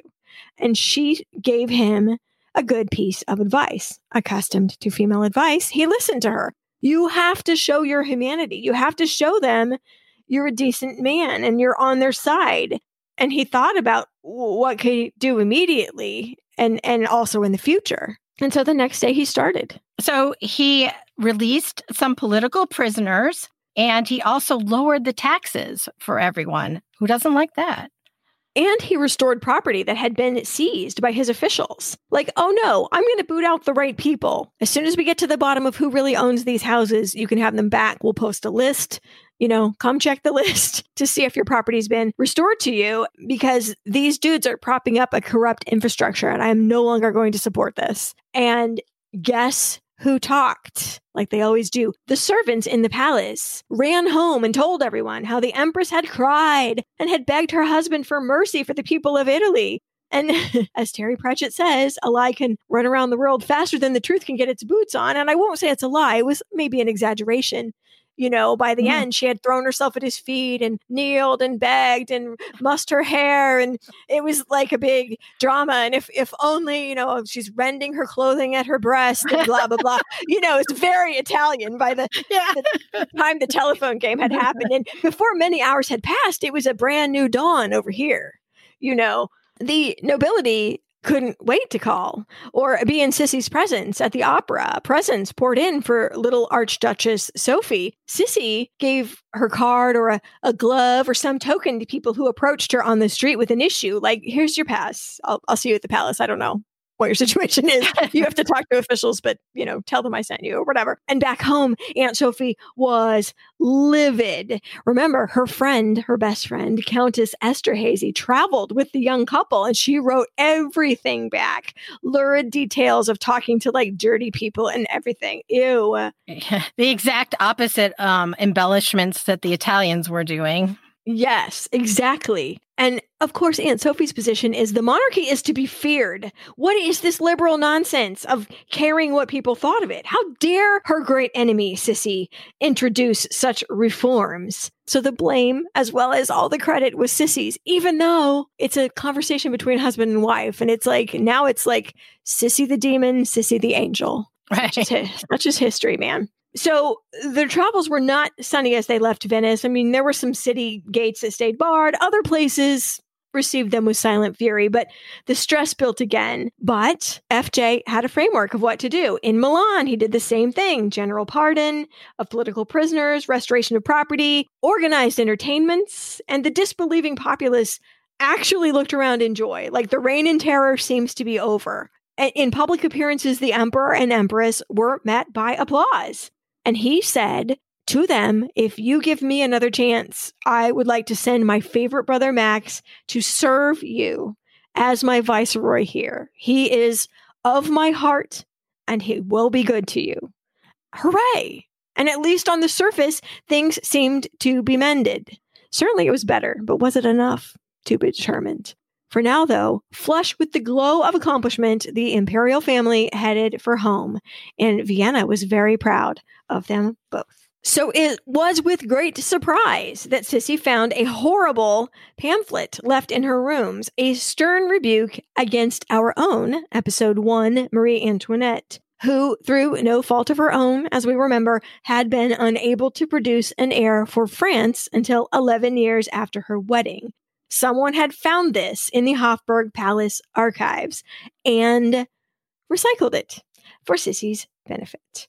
And it says in part, the natural function of a queen is the bearing of heirs to the crown. That king who once said to his wife, Madame, we have married you in the hope you would give us sons, not advice, provided the whole world with a lesson on how to put ambitious females in their place. The destiny and true purpose of a queen, therefore, consists in safeguarding the succession. When she swerves from this duty, she becomes a source of evil. She ought never to interfere in government affairs, which, due to the folly of her sex, cannot be entrusted to women. If the queen does not bear sons, she remains a stranger to the realm and a most dangerous alien to boot, since she cannot hope to feel welcome, but must live under the constant dread of being returned to the place she came from. She will try to enslave the king through unnatural means to the destruction of crown, dynasty, and nation. Yikes. That's not too pointed, is it? Whoever could have left such a note? Hmm. Short list. Begins with an S and ends with an E. okay, so that note, carefully pulled from the archives where it was once used against a teenage Marie Antoinette, upset Sisi so badly. And she started to become paranoid. Who left this? Was it a popular feeling around court. She had had two children and as many years. What more did they want? She couldn't wish upon a star and make them boys. She hated to destroy FJ. Remember, we're calling Franz Joseph FJ. Uh, she hated to destroy her husband's triumph by going to him with this in case he felt that way too. Now, I think I myself can safely say he did not. Uh, his wife was 18. You know, their relationship was sure to bring decades more fruit. not to put too fine a point on it. But from here, we can say if it was not dear old Aunt Sophie, it was dear old Aunt Sophie adjacent.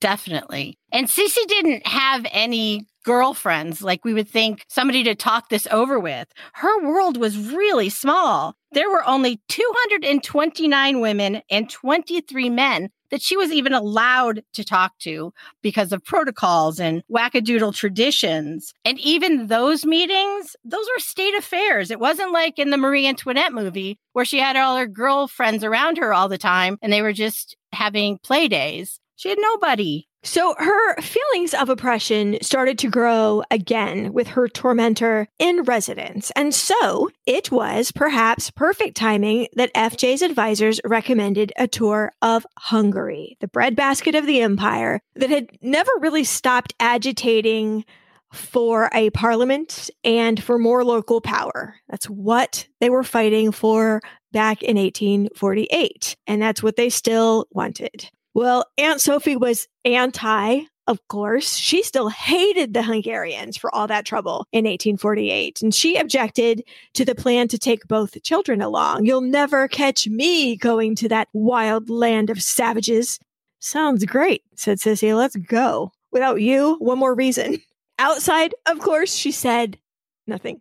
Because she's not a fool no. So it was all set though. She insisted on taking the children with them. It was going to be a family holiday. That had worked in Italy. Meet my family. We're all going to go to your beautiful country. She was so excited at the prospect for this trip that Sisi got tutored in the Magyar language and she made a special point to learn about the history and about food customs. And she didn't want to be unprepared. And at this point, it was more like phrase book things, but think how nice it would be for them to hear her say things or at least try to say things, even if she had a charming accent, you know, in their language. Mm-hmm. She's made the effort and that would mean a lot. So she made a point of doing that.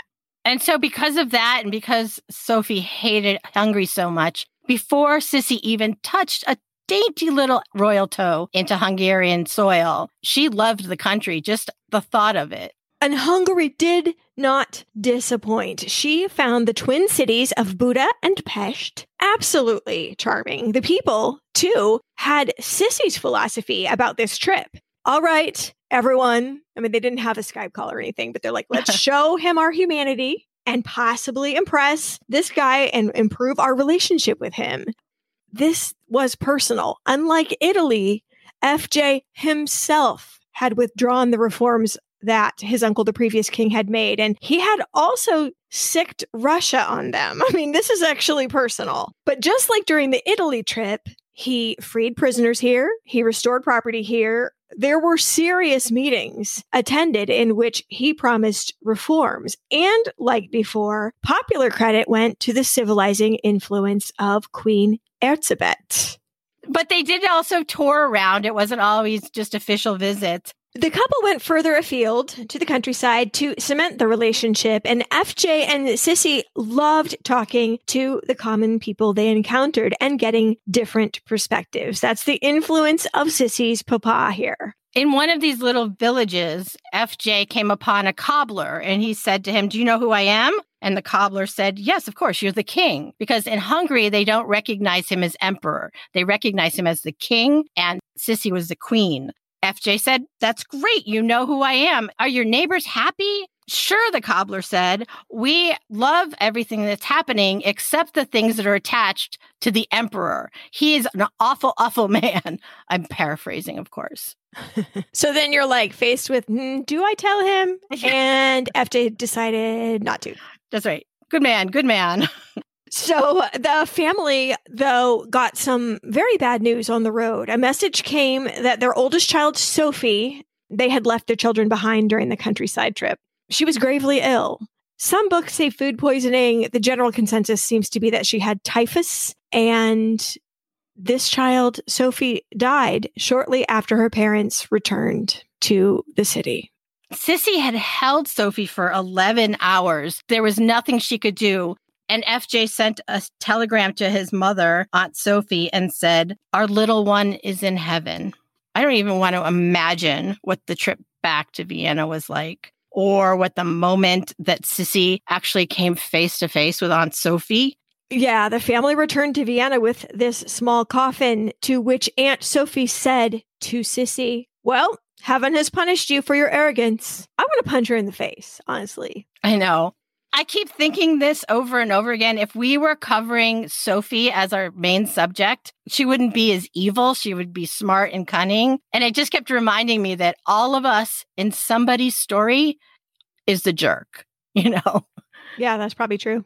Although most of us would know enough not to tell someone who oh. just lost a child that they are officially being punished by God. Oh, oh, no question about it. No question about it. This is extreme. So let's call her a flawed protagonist. Okay. like then, in that case, if we ever cover her. Well, anyway, Aunt Sophie, flawed protagonist, began an active campaign, a whisper campaign against Sisi within the palace. She used to call her our eccentric little empress. It was just like dirty nicknames and like rolling of eyes, little snide, childish things she would say to erode people's respect for Sisi. Sisi's whack friendship with her hairdresser and look-alike Fanny Angerer was scrutinized. Her every move was scrutinized. She'd come into a room and it would go quiet. What might Sisi's life have been without this mother in law? And I think Sister Helena had dodged a bullet here. Oh, yes. Well, so here's Helena preparing for her own happy marriage, a love match to a wealthy hereditary prince of another German principality. And Sisi was just paying and paying for that accidental meeting at dinner all those years ago, you know? Mm-hmm. And Sisi's own mother and sisters came to visit her, but even they couldn't pull her out of her grief. I mean, it wasn't just grief, which is oppressive, as we know but it was also the pressures that Sophie was putting on Sisi that just compounded. Sisi really spiraled down in a depression. Sisi ate hardly anything. She existed on milk and eggs, or brace yourself, the juices of rare steak squeezed into a glass, which did not make her throw up the way it would make me throw up. She began to be obsessed with the size of her waist, which at one time reached Scarlett O'Hara proportions of 16 inches. She vanished from the public eye all of a sudden, and rumors swirled that Sisi was again expecting. And actually, this time rumors were correct because Sisi was expecting. Being pregnant did improve her mood. It did improve her appetite just a little bit. Uh, she also indulged in any old wives' tales that came her way. The last time it was girls, maybe if she did these things, could they be all that crazy to get a boy? On August 21st, 1858, 20 year old Sisi was in labor and was delivered a son. 101 cannons fired over the city of Vienna, and Archduke Rudolph cemented Sisi's position as mother of the heir. FJ could not stop carrying his son around. I think that is hilarious. And he bestowed Austria's highest honor, the Collar of the Golden Fleece, which is actually like a really thick gold chain with a sheep hung from it, Brooks Brothers style, which is not a coincidence because Brooks Brothers copied this particular symbol as their own logo. He hung this big medal over poor little Rudolph's crib, saying, well, he could teeth on it later. Only He's the one that was complaining about him choking on buttons. His older daughter's choking on buttons. and now he's going to give this guy a gold chain. Well, awesome and good, except for the boy began to waste away on the wet nurse's milk. And one of the noblewomen of the baby prince's household snuck him out every night to Sisi's room so she could feed him. So at last, someone willing to go against Aunt Sophie for at mm-hmm. least the baby's sake. Yeah. Meanwhile, the Italian provinces were at it again. This time they had France on their side. And they really wanted unification of their provinces, something that FJ hadn't given them. So FJ left to handle that situation in assorted ways. And back at the ranch, Aunt Sophie seized control of all the kids. Yes, not good. Well, Sisi began traveling through Vienna as a kind of PR missionary and a patriotism missionary. She visited the sick, she visited churches, orphanages. Basically, she was the loving face of the royal house while her husband was out of the country until Aunt Sophie stopped her. That is undignified in an empress. Your appearances cause a public disturbance. Well, in other news, Sisi took up smoking, which was shocking in a lady, but I mean, come on. The one thing that she's like, all right, everyone loves this, everyone cheers, everyone's happy for me to do this. I'm sure my husband would appreciate it. And her mother in law made her stop. Well, Sisi took to riding horses as a defense, long distances and jumping. And Sophie wrote to her son literally on the battlefield. And he writes back to Sisi, Can you just do whatever mother says? Just, I will deal with this when I get back. I can't. You know, like, know. right now, I don't need to hear this. He lost the war and had to give up a territory in the peace treaty. He's humiliated and he's sad and he comes home not to tranquility or or kisses or hugs, you know, we still love you, but this beehive of tattling and anger from all sides. His mother started in on him as soon as he got in the door.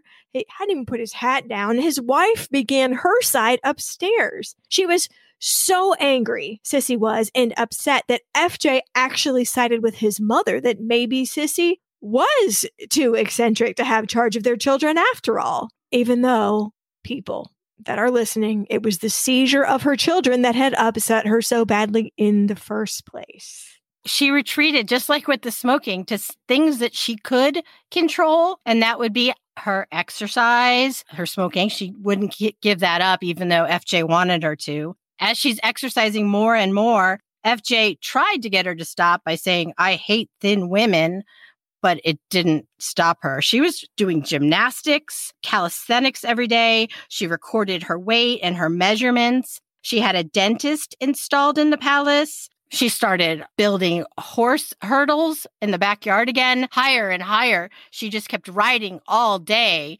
Sisi's gilded cage just kept getting smaller and smaller. And she realized that FJ was not going to back her anymore on the issue of the children. So she told him she was going to go away. I can't go right now, my dear. Political matters are not with you, by myself. Uh, uh okay. He said, maybe one of our other palaces. I'll, I'll write to, not here, said Sisi, out of this word redacted country. An island as far away as I can get and she as far away as she thought she could get was you know like spin the globe. Madeira. Where is madeira? I mean it's a fine wine etc but madeira is an island off the coast of pretty much nowhere. It's it makes a triangle between portugal and morocco. That's how far south it is like 700 miles south of portugal. That's pretty far away.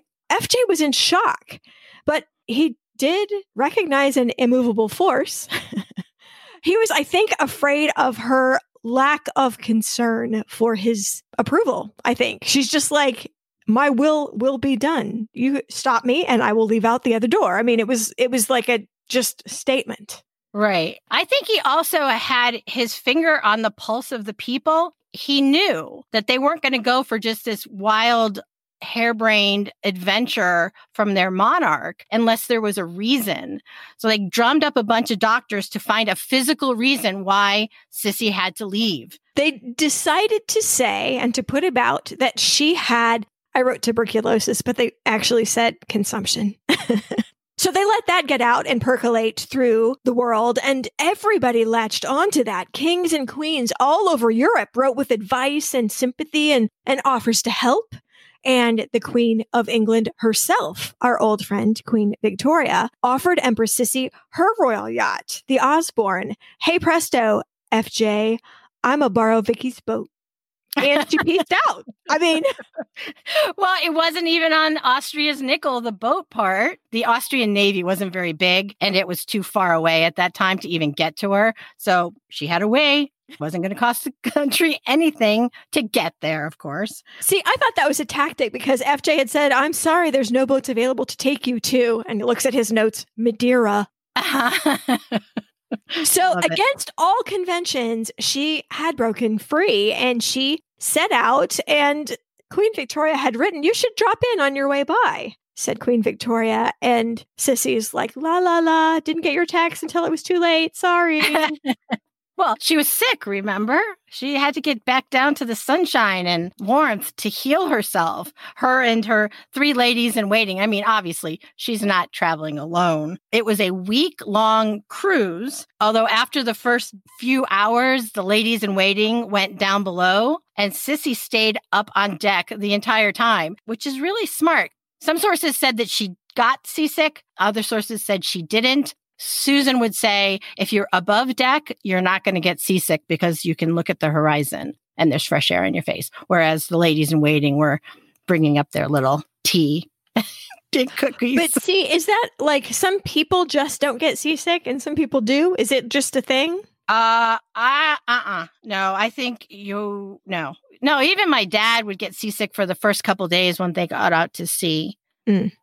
Yeah. Then you get over it. Well, I remember I used to have to sit in the very, very middle of the ferry that was going to Block Island, like the middle top, because Uh-huh. that's where every that's where the fulcrum was of the spinning in every direction. So at least Uh-huh. I got shaken around the least up there.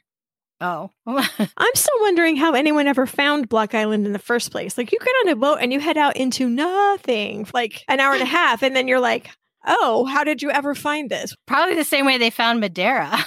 Yeah, that's probably true. How do you find anything? I know. Sisi loved being out on the ocean. This is what she said. The sea is my father confessor. It restores my youth, for it removes me from all that is not myself. I think a lot of people feel that way about the ocean. Yes, it's their happy place. I feel like it's full of fish pee. Really? Oh, no.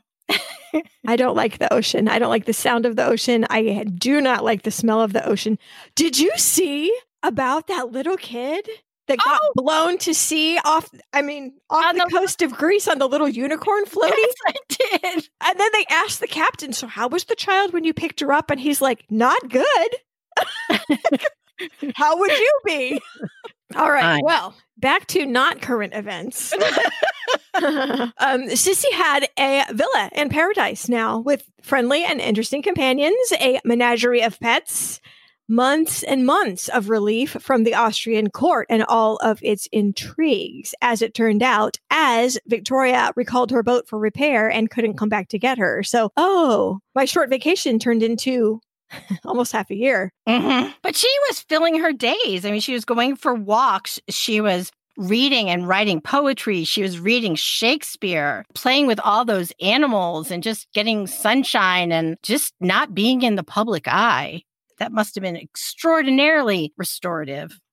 And like a lot of us trying to finish up our Duolingo during our pandemic situation, she applied her brilliant mind to the study of languages.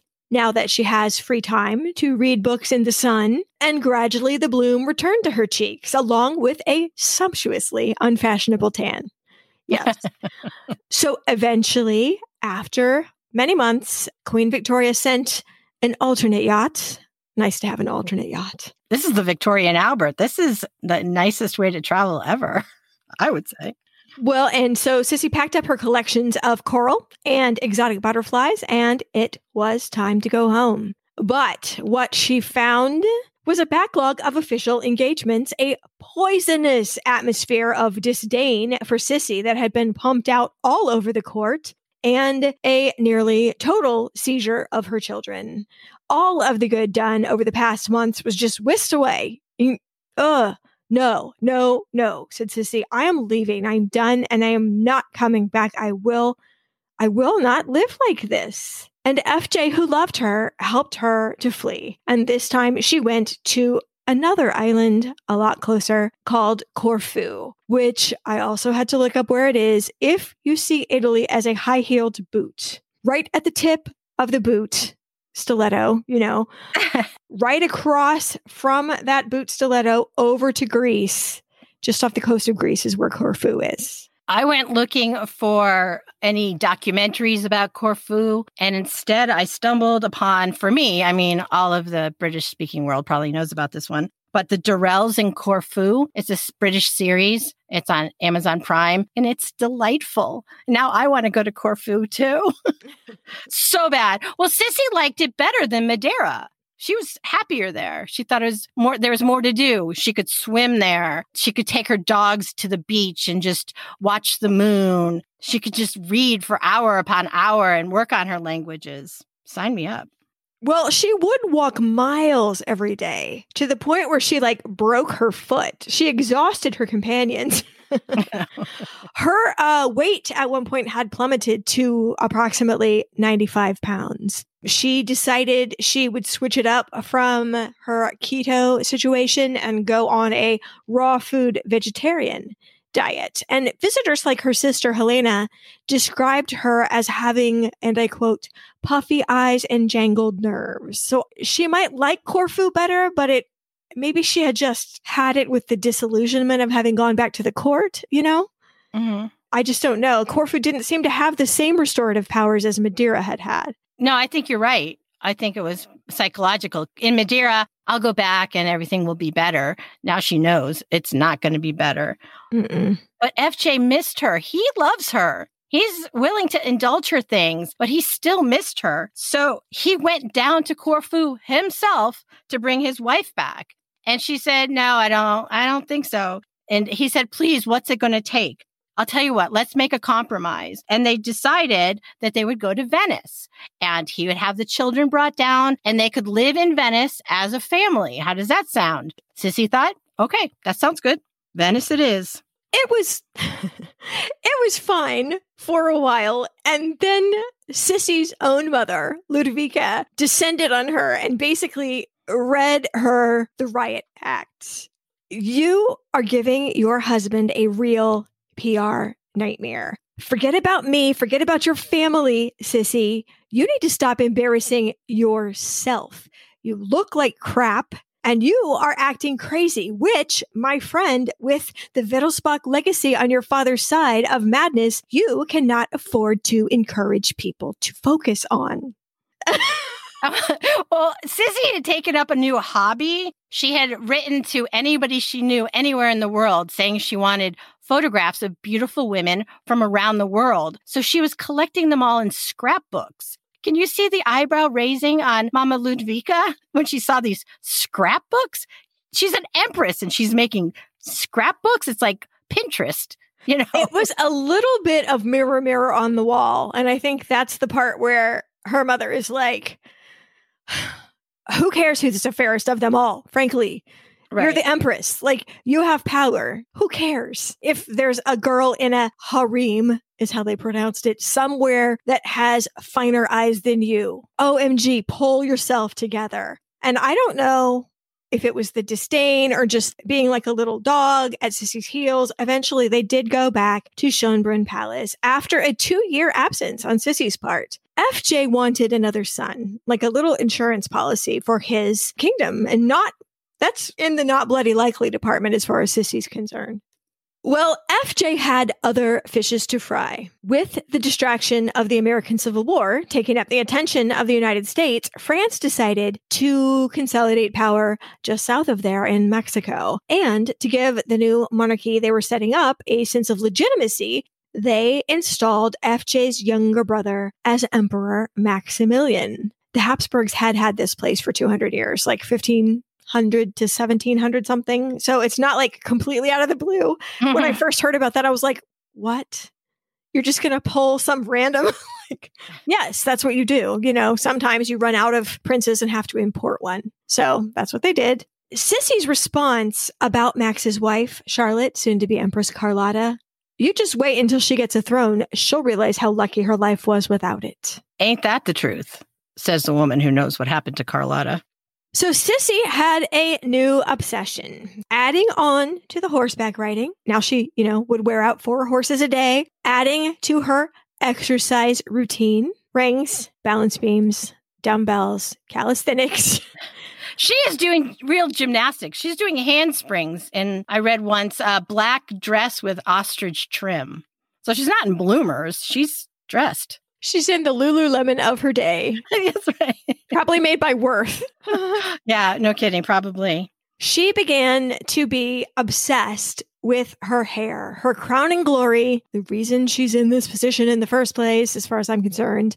Her knee length hair was her pride, her joy, and her burden, I think. Oh, definitely. Every day, Sisi would sit in a chair on a sheet and study Hungarian or Greek while her hairdresser, at this point, a nearly look-alike Englishwoman named Fanny Angerer, you have got to see her on the Pinterest board. It is kind of shocking how much they look alike. Actually, I think Fanny's prettier, but don't tell. well, don't from tell. a distance, yeah, she traveled with us and was her body double a lot mm-hmm. of times. So Fanny would brush and wave and braid, and the maids were supposed to collect all the fallen hairs in a silver bowl and present them to Sisi so Sisi could count them.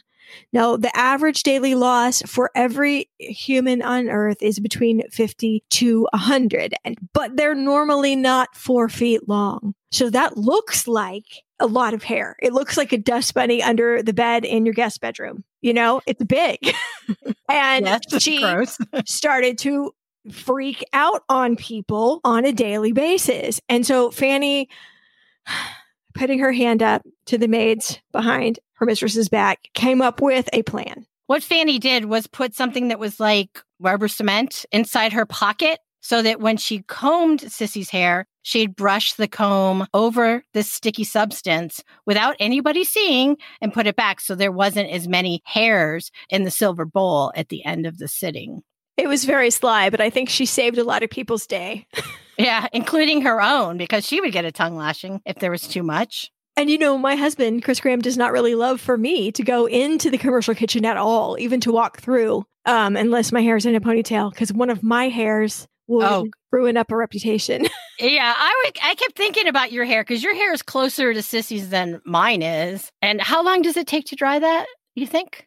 Oh, I don't know. I just sleep on it wet. Yeah.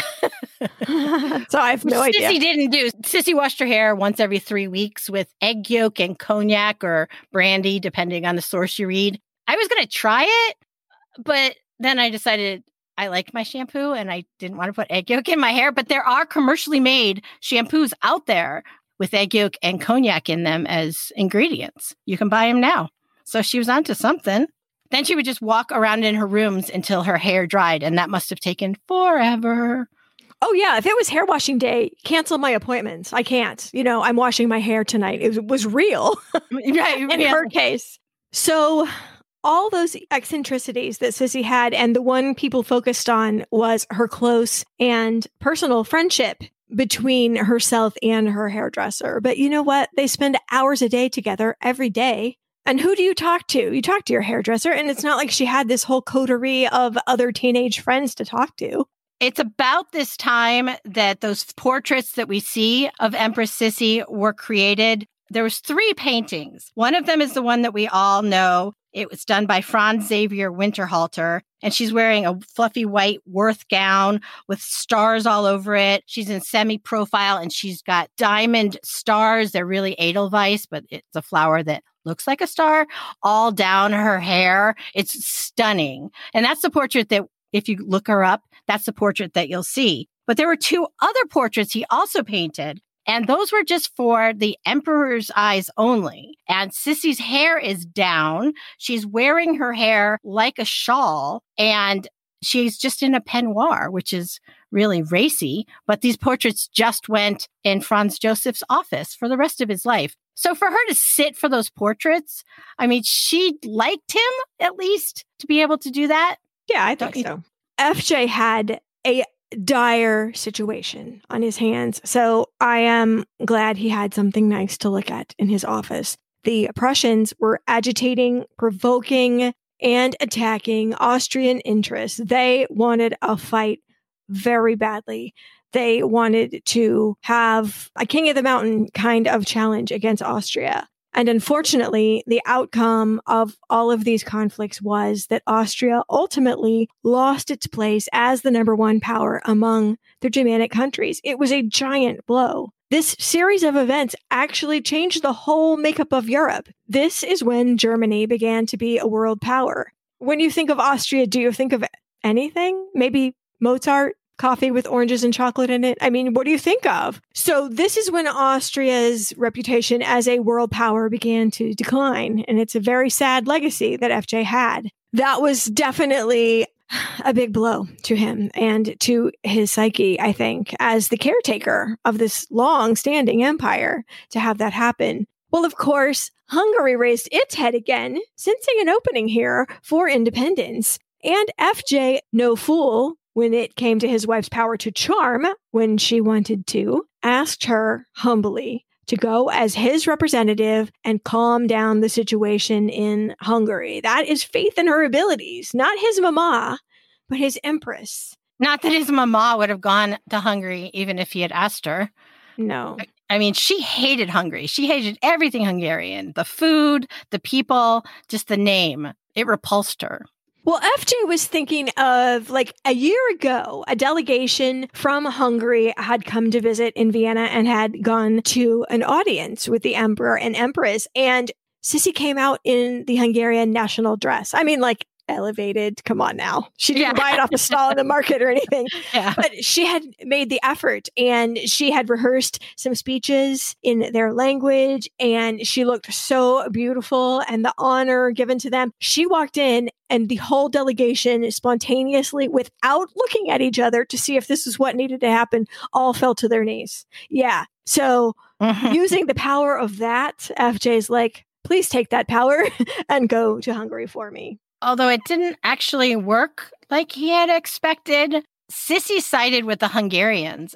She was very fond of this country. She had made friends with Hungarians. Uh, one of her ladies in waiting was a Hungarian who she had elevated to this position just because she enjoyed talking with her. Sisi's going in there, but she's not coming out saying, okay, they're calm down. She's coming out saying, hey, FJ, I think you should really think about this dual monarchy. We'll still be the head of the country, but they'll have their own parliament. Well, and you know what? She is no fool. Okay, so I show up and y'all are so happy that I'm here or whatever, but like that means to me the second I leave, you're going to be cursing the emperor again. So you guys need to tell me what's going to fix you. You know, like you, just be honest. I know I'm beautiful, whatever. Hello, thank you. But tell me what I need to tell my husband to make the situation fix itself because you can't survive on my portrait, you know? So what they wanted was a parliament and a constitution of their own, which is what they had wanted all along.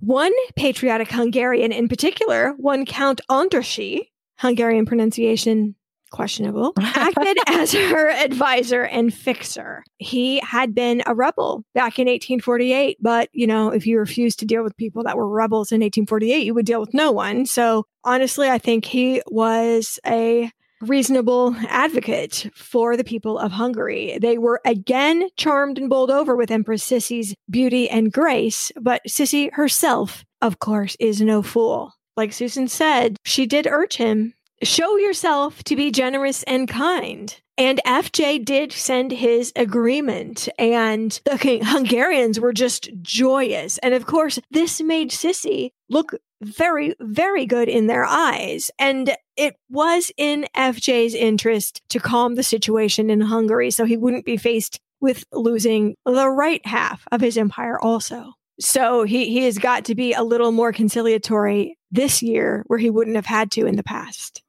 off thousands of miles away in Mexico, Brother Maximilian was in real trouble, real trouble. He had been abandoned by the French who had put him on the throne of Mexico, and he could find allies just nowhere. His wife had been traveling the courts of Europe begging for allies, but Germany was not for the French presence in Mexico. And Queen Victoria, in homage to her late husband, sided with mm-hmm. Germany. America was just tired of war, full stop. And FJ just sent a message. He's like, I think you just have to abdicate and get out of there. I don't know how anyone can help you. And FJ sent ships to try to extract his brother from certain doom.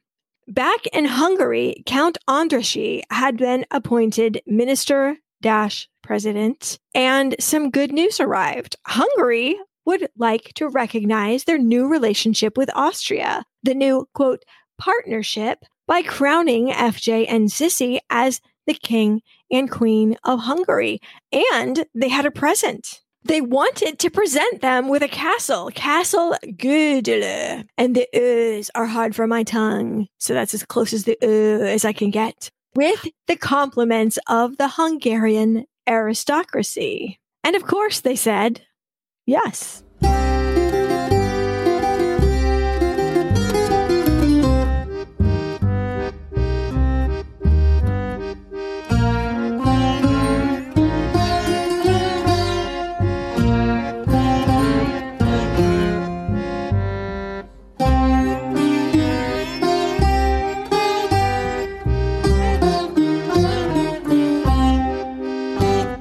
So the imperial couple arrived in Hungary and the enthusiastic crowd was chanting, Éljen Elizabeth! Éljen Elizabeth! Queen Elizabeth.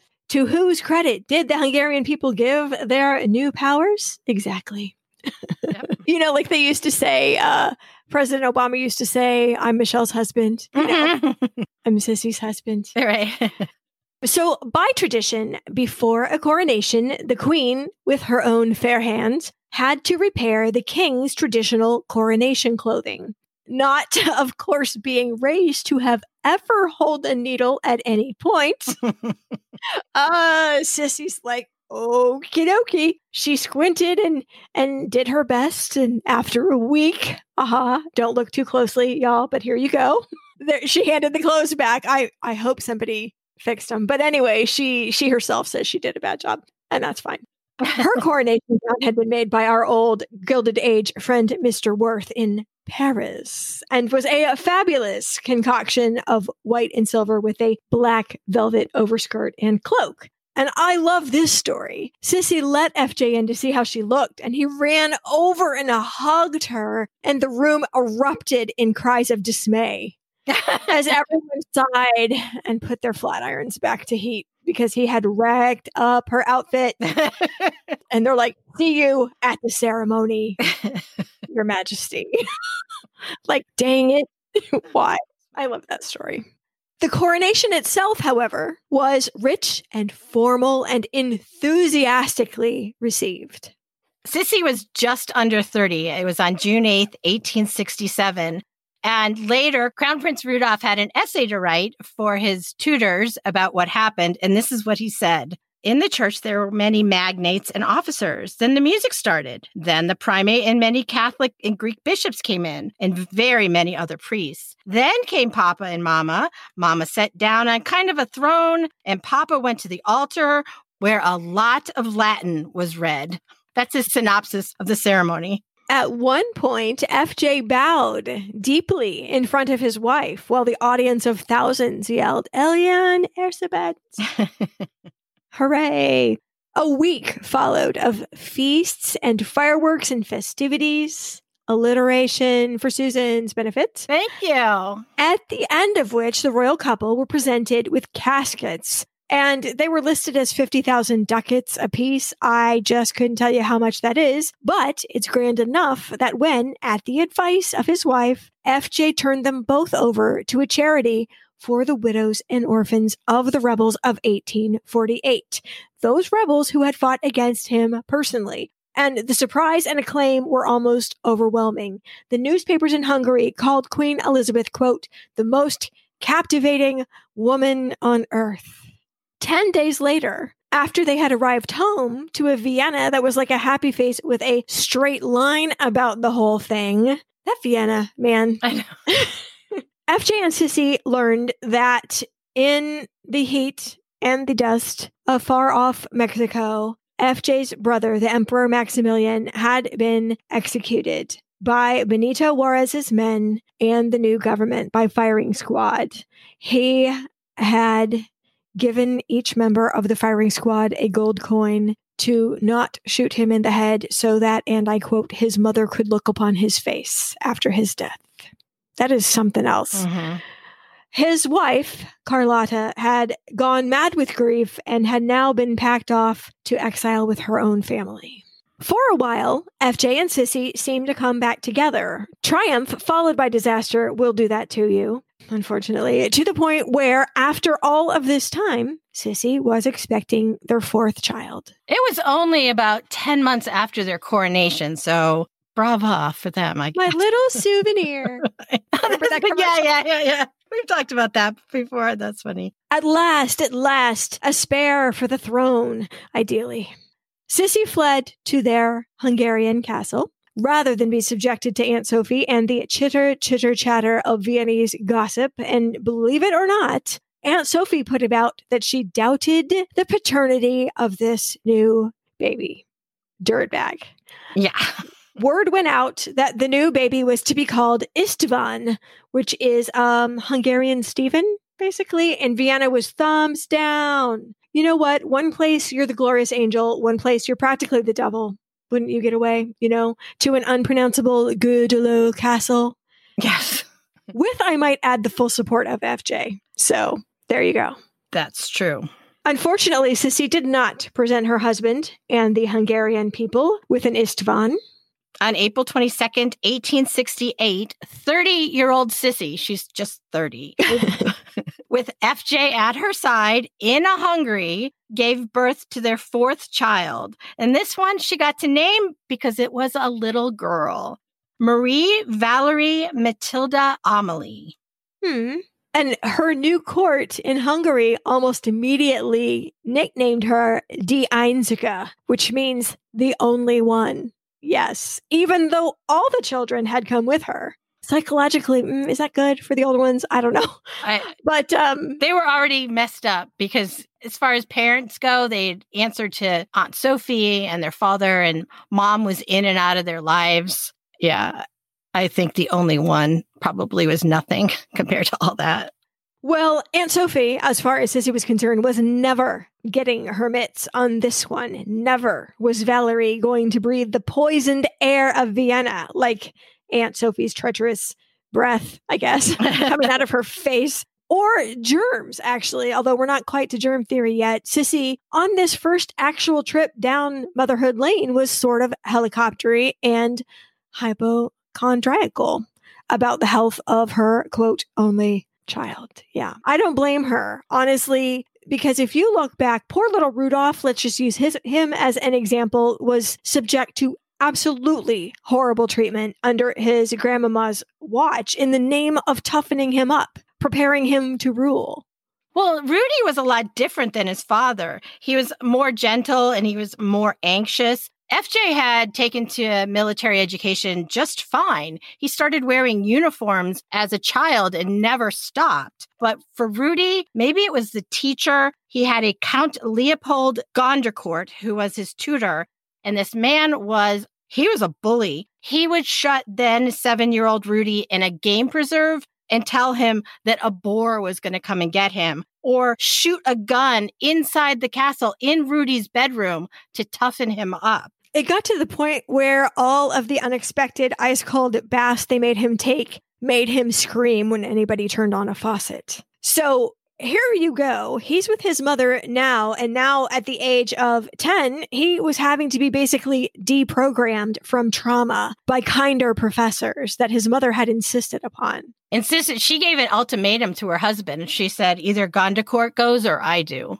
That was when she was really stepping into her power. And I'm thinking this is one of the very, very few times that Sisi, and I hate to say exerted herself because it almost seems like she's laying on a velvet chaise long, you know, taking opium all day about this. But this is one of the only times she has ever really asserted her maternal authority about the older ones. Mm-hmm. Is that Oh, Right? yeah. No, that is absolutely right. And Gisela, she never really got involved too much in her life. I don't think they had much of a relationship at all. Mm-mm. Well, Sisi, true to form, rode all over the 30,000 acres of her Hungarian estate, accompanied by her faithful Lancelot, Count Andrassy. Um, eyebrows were raised. He gave her a present of a revolver engraved in gold with his name on it to protect her from wolves, he said. Tongues may have wagged, but in Hungary, I'm not sure people really cared, kind of, honestly. But in Vienna, they did because Sophie's saying, doesn't Valerie bear a remarkable resemblance to Andrassy? I know, like, really, with this? Mm. If FJ doesn't think that's true and the timing doesn't alarm him, then what business is it of yours? Also, it's the third girl. So, Yeah. I mean, really, dynastically, Yeah. Well, it also is continuing Sophie's campaign to make sure that she's given the powers of an empress, even though she doesn't have the title, by pushing Sisi down. Well, and um, historically speaking, the jury is still out whether they were ever physically involved at all. But people have said, her contemporaries observing her at the time, that she had spent the happiest days of her life during this period at Gödöllő Castle. And I quote, Here she was entirely her own mistress, unrestrained by court ceremony. Here she indulged in the life she loved. The Hungarians adored and worshipped her. She fully returned their affection with a heartiness, the sincerity of which was never doubted.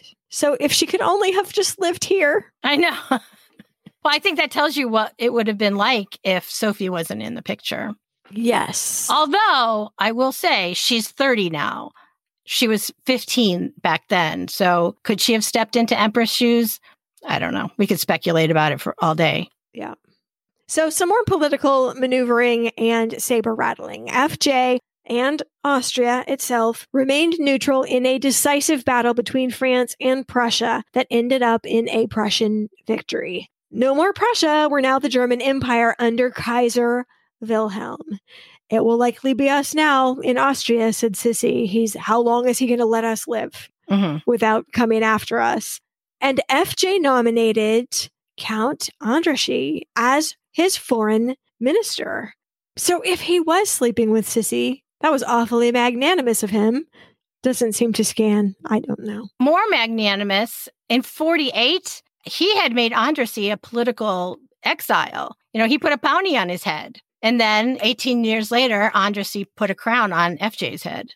I know. Isn't that interesting? Everybody was being very um chess grandmastery in a positive way. Yeah. I guess. Also, speaking of that, Andrassy used to have this good technique with the Hungarian parliament. They would propose something and he would send a quick note like, okay, we're going to do this. Uh, is that cool? Do you have anything you want me to try to propose as a change? And FJ would send back his note. And if he strongly objected, Count Andrassy would find a way to derail or delay the legislation so that everybody felt like they were getting what they wanted. He Mhm. was like supreme, I don't know, negotiator. He was very good at his job. Yes. So the turbulent politics of Europe had FJ occupied to an extent that exhausts me to think about, but a personal crisis led him to send for his distant wife at last. His mother, Aunt Sophie, the nemesis of his wife, was dying. 67 year old Aunt Sophie had a brain tumor, and Sisi did go to Vienna to be with her mother in law. Sisi and FJ sat with Sophie for days. Sisi was at the bedside more than anybody else. Sisi was gentle and caring. This is a woman who had made her life miserable. She'd stolen her children, but she was there for her mother in law until her mother in law's last breath. The last face Aunt Sophie ever saw on this earth was Elizabeth. if I'm being cynical and I give Elizabeth more mean credit than I think she had, I mean, wouldn't you say, you know what? I'm going to be the last person you see. Isn't that awful? I, that's awful of me. Well, isolation what- has made me mean. Oh my gosh. Here's what I think, also cynically, but I think if she hadn't been there, the people of Vienna would have turned on her. Oh yeah, definitely. So I'm not sure it was more like, okay, you old witch, regard my visage on your way out the door. I think it was more like, I better be here or else tongues will wag, Right. you know? and it gave her an excuse not to be out and about, which is what Sisi didn't like to do anyway. Right. Well, speaking of that, so Sisi was free, but she sure didn't feel free. She withdrew more and more and more from society. She got kind of a persecution complex. Based in some fact. I'll give you that. But she said, Vienna has always misjudged me. She started to really hate when people would look at her and started to carry a fan or a parasol to block her face from the prying eye. She was convinced that everyone was talking about her behind her back, which of course, increasingly they were. She found solace like she had many times before in her horses, although now she was riding them seven, eight hours a day. So Sisi pulled herself together for a couple of major events. First of all, the wedding of her eldest daughter, Gisela, who at 16 was marrying a second cousin like you do. Too young, said Sisi. She's too young, as I was, and onlookers thought so too, as the 35 year old mother of the bride, just by existing, upstaged her own daughter, the bride, in every way. Luckily for Gisela, though, there was a part two of her wedding to be held in Munich, to which her parents weren't going. Um, so her glorious mama did not put in an appearance at part two so she could be the star of her own show. And Gisela and Sisi really had no functioning relationship outside of a formal one. Mm-mm. So sad. Number two, right on the heels of the wedding, another event in Vienna, the World Exposition, which would ultimately host 7 million visitors impressing all the dignitaries that she rallied herself to meet with her beauty and her grace. Gisela, only a year after her wedding, had a daughter, and she named her Elizabeth after her mother. Sisi was a grandmother at 36. For a woman with a pathological fear of aging, this title was unwelcome to her.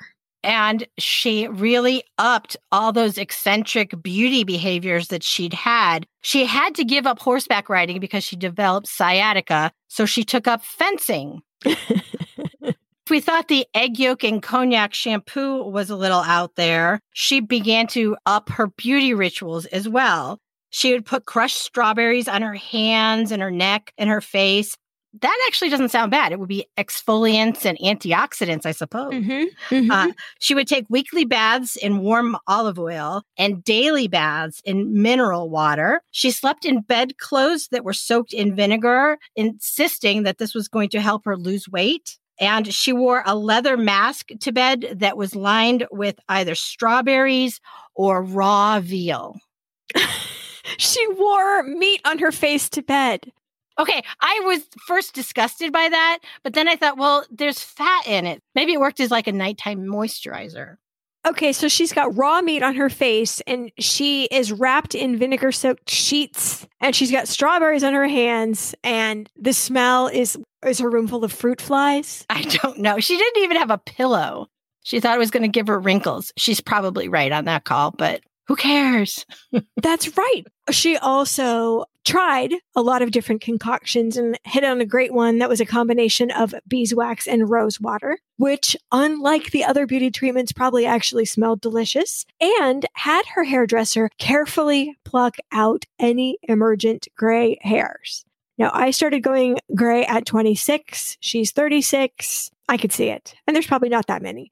She also forbade any more photography of herself and would sit for no more paintings, no more portraits. The end. I'm going to freeze myself at this age in my beauty, and this is where I will stay forever as far as history is concerned.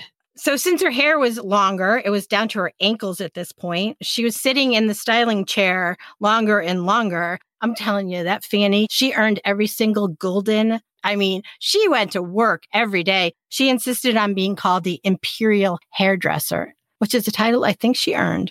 But well, while that's what she did. Yeah. Well, while at the Imperial Hairdresser, Sisi also continued to study Hungarian, ancient and modern Greek, French, and English. And just for funsies, she translated Shakespeare into modern Greek. There was a woman hired to read to her the official reader. That's her title. Just like you might listen to a podcast now. I mean, maybe some of you are at the hairdresser right now, in which case, hello. Welcome to your meta experience. But yeah, so that was actually a job in her court. I would like that, I guess. FJ suggested a family trip to the Isle of Wight. We've talked about this before off the coast of England. But at the last minute, he was trapped by official duties. And so Sisi set off with Valerie, and an entourage. And on the way, they stopped by the Bavarian royal palace, where the troublesome cousin, Mad King Ludwig, was providing Sisi with an alarming example of the streak of mental illness that ran through the Wittelsbach family. Sisi's mother said the whole rumor about the Wittelsbach curse was nothing but an excuse for bad behavior on the part of Sisi and her papa, and in fact, all of them. But Ludwig, man, this is the Mad King Ludwig who made the Cinderella Palace of Neuschwanstein. Surely you have had a jigsaw puzzle of it in your lifetime. So he did leave something glorious for the world, but he was a pretty recognized crackpot. His brother Otto was so scary during this trip that Elizabeth feared that he would push her down the stairs and was always very careful never to turn her back on him. Everyone has their issues, but this this visit started this reverberating refrain in Sisi's head. You know, you're mad. You're mad. She didn't love that she had this legacy and she was always watching for signs. And it's kind of like inspect what you expect, you know, and she was always attributing things to, oh, I guess that's the bad blood coming out. Oh, no, that's what it is, just inevitable. That's where it started. Off to England, where the neighbor lady, i.e., Queen Victoria herself, the gracious hostess to Sisi, which is confusing to me because do you remember what a sort of recluse Queen Victoria was. This is the Mrs. Brown era, if mm-hmm. you've been watching the movies or whatnot. But one thing Queen Victoria knew about Sisi was her love of horses. So hunting parties were set up, expeditions to famous estates. Queen Victoria, in her private correspondence, referred to this time as, quote, that extraordinary visit by the foolish Empress of Austria. Awesome. Fair enough. But while Sisi was in London, she took a special trip to Bedlam, the largest mental institution in the world. 5,000 inmates of what she in her time would have called a lunatic asylum. And she began to collect literature about mental illness, causes of, treatment for. She began to use her discretionary fund to charities that benefited mental illness, much to the dismay of FJ. When his wife got home, that's all she could talk about. She began correspondence with experts in the field. And he asked her what she wanted for her birthday. And Sisi said, a Bengal tiger, a locket, and a fully equipped mental institution. Not likely. FJ was just infuriated at this new obsession. Like, I've had enough. And he demanded that someone, anyone rational, find the Empress a flower show or a museum. Can we make a parade for her next time? Let's not feed this mania please. He wasn't successful because she would visit mental hospitals all over the world. You know, wherever she went, she would seek out the mental hospital. And this was a new uh, field of medicine at the time. And it was only about 60 years old. They weren't too far beyond locking people up and laudanum as treatments, which is really sad. Man. FJ and his part, he really did want to keep Sisi in Vienna. So he had a house for her built, a house. It was a palace called Villa Hermé. It was nicknamed the Castle of Dreams. It took five years. There was a massive white marble statue of Hermes, the Greek god of wealth and good fortune. It didn't really keep Sisi in Vienna, but it became their place. Every year for the rest of their lives, they would meet up once a year at this Castle of Dreams. It was like their place. That is very nice. And since we're talking about FJ, he had kind of a secret almost relationship with his daughter, Valerie. Valerie was raised in Hungary. Hungarian was the first language she was taught, but she really wanted to speak German like her brother and her sister and her father. And whenever Valerie would go to Vienna to visit, her papa would like give her a wink and say, You can speak German here. It's okay. And she just loved it. It's like their secret thing, their secret language was German. I like him.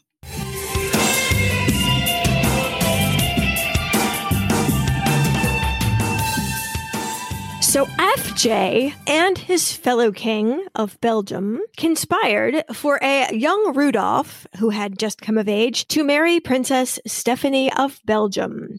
Golly, the son and father had been butting heads for years and years. The son was fond of what his father called low company. that seems like sons and fathers through history. But more to the point, the son was fond of democratic principles which sounds fine to you and to me, but is the ultimate rebellion if your dad happens to be a monarch Well, the father decided it was time for him to settle down and stop cavorting.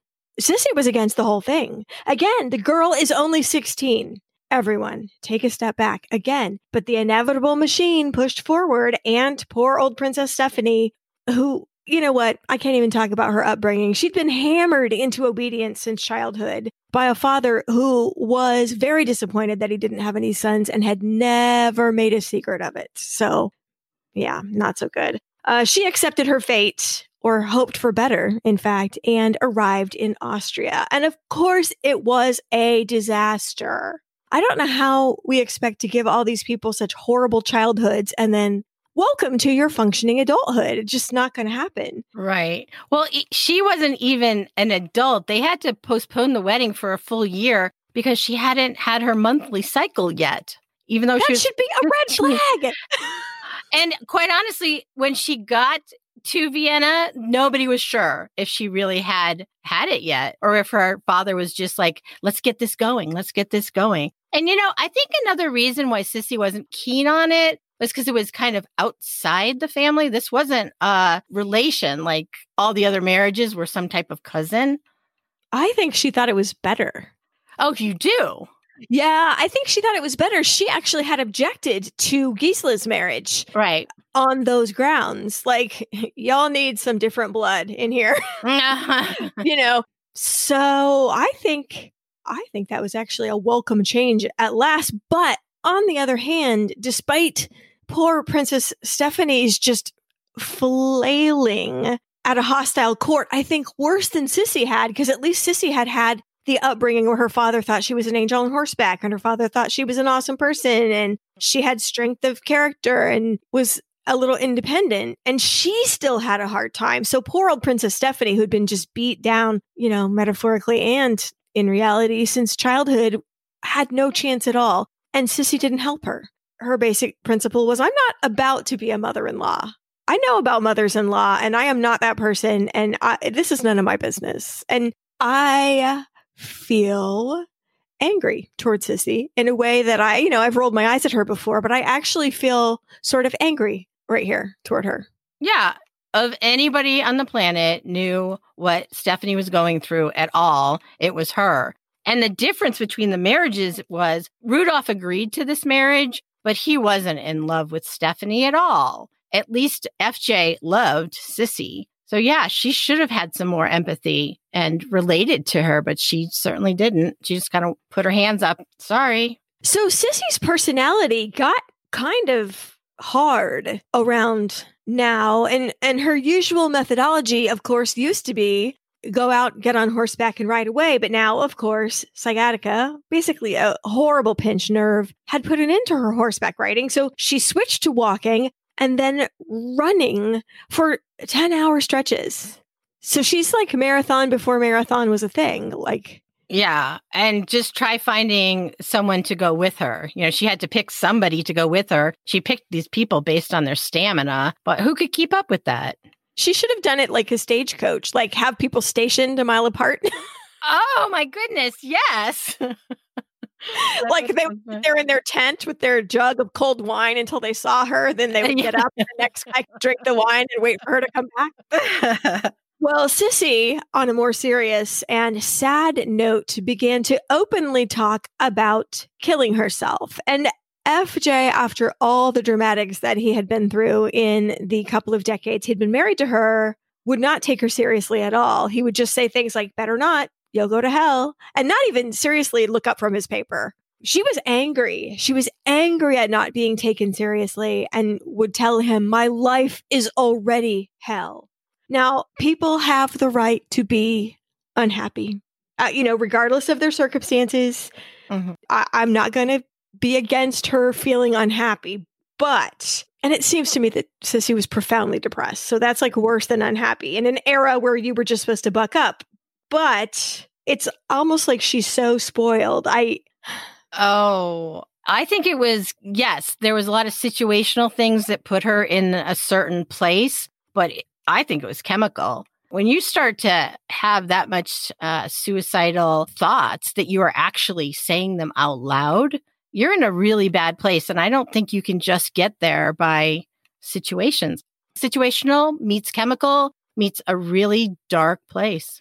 Maybe if Sisi were to ask a barmaid, you know, how hard her mm-hmm. life was, if, if you think about it in the abstract, FJ pretty much let her do and spend, go and see whoever she wanted. Her wish, for the most part, was her own command. Like he wasn't even micromanaging her daily life or or travels or anything, you know, and and for a woman in that time period that is almost unheard of and it still didn't make her happy. So money doesn't buy happiness and once upon a time, her maid had said that Sisi's problem, of course, she didn't say to Sisi, was that she did not have any useful thing to do and got too much attention for bad behavior. Hmm. and maybe that's partially true. I think it's just a perfect storm of situations. And, and, she can't compare her life to a barmaid. I don't even like to get into that comparing life problems, you know, arena. But yeah, I'm going with there's a lot more chemical in there. And at the time, you know, she was doing what she could to increase her serotonin levels, even though she didn't know that's what she was doing with all the exercise and taking control of things and just trying to make herself as perfect as possible.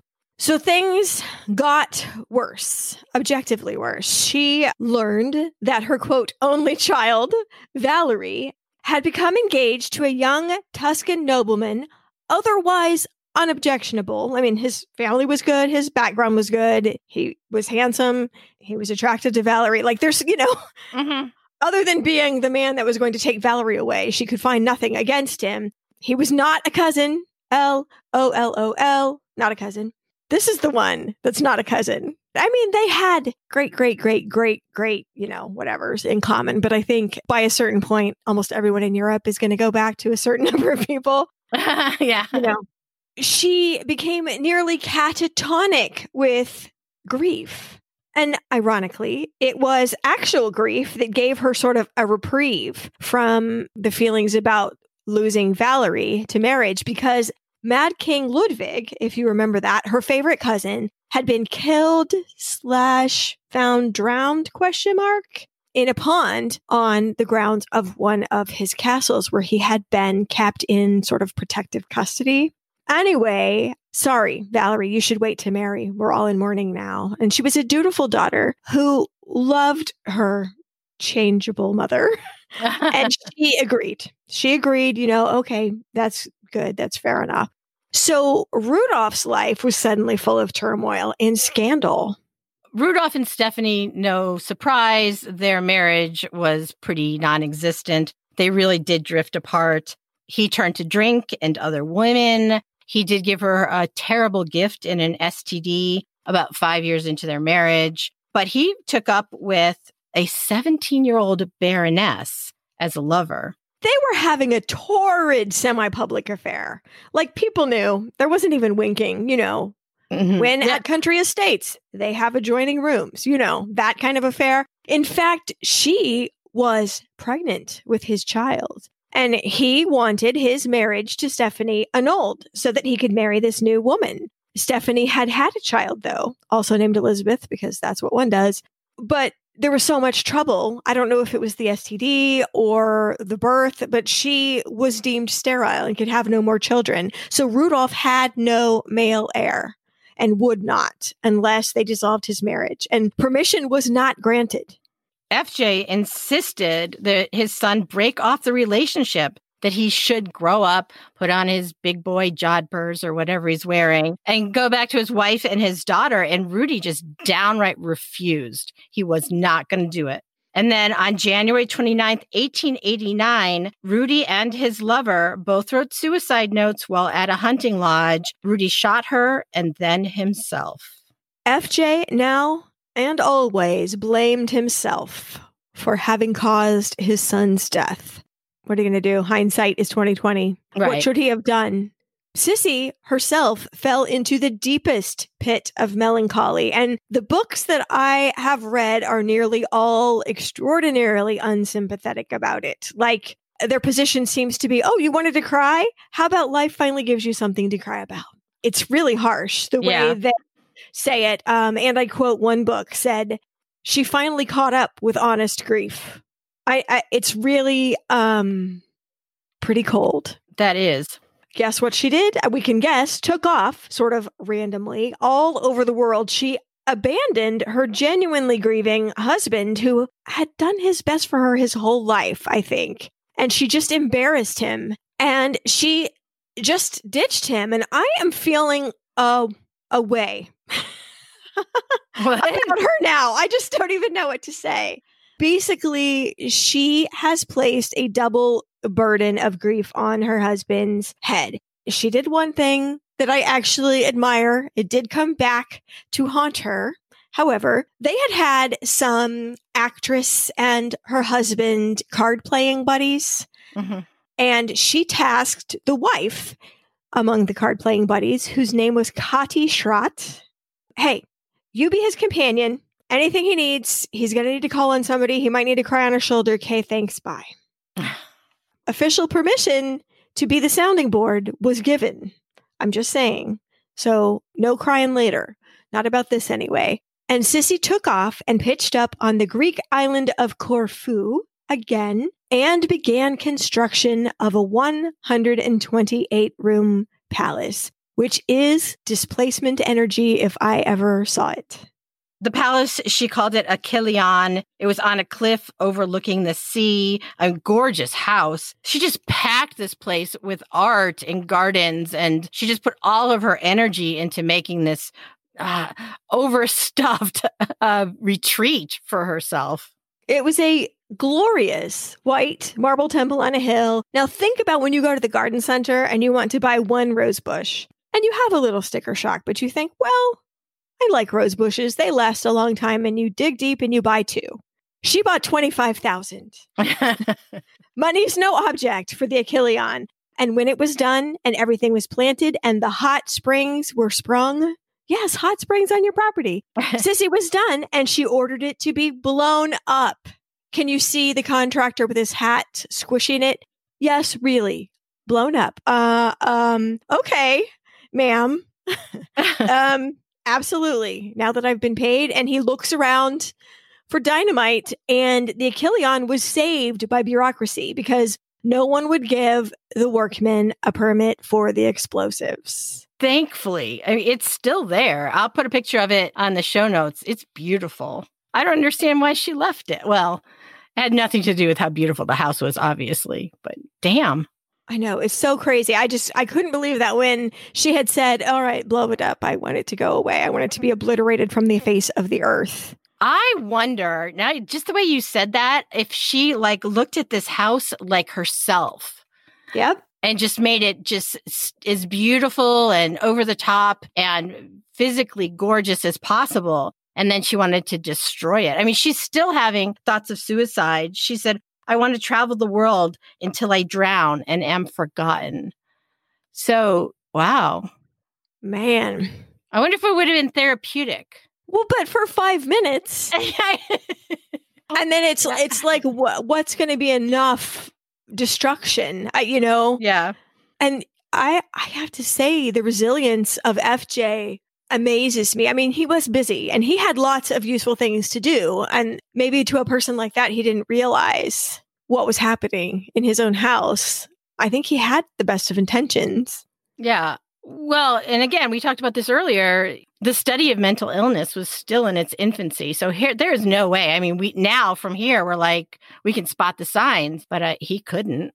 Well, Sisi decided to head home, but coldly had said in a letter that and I quote, the only attraction there was was the distance, the time it took to get there. Yikes. Also, she had the crew of her ship tie her to her chair, and I quote, in case she decided to throw herself overboard. Like you do. She had a glass box built on the deck of her ship so she could sit out in it in the storms and just watch them. Well, that's kind of cool. Yeah, that is kind of cool. you can't jump overboard from inside of a box, I suppose. There's something else kind of cool that has to do with the ocean.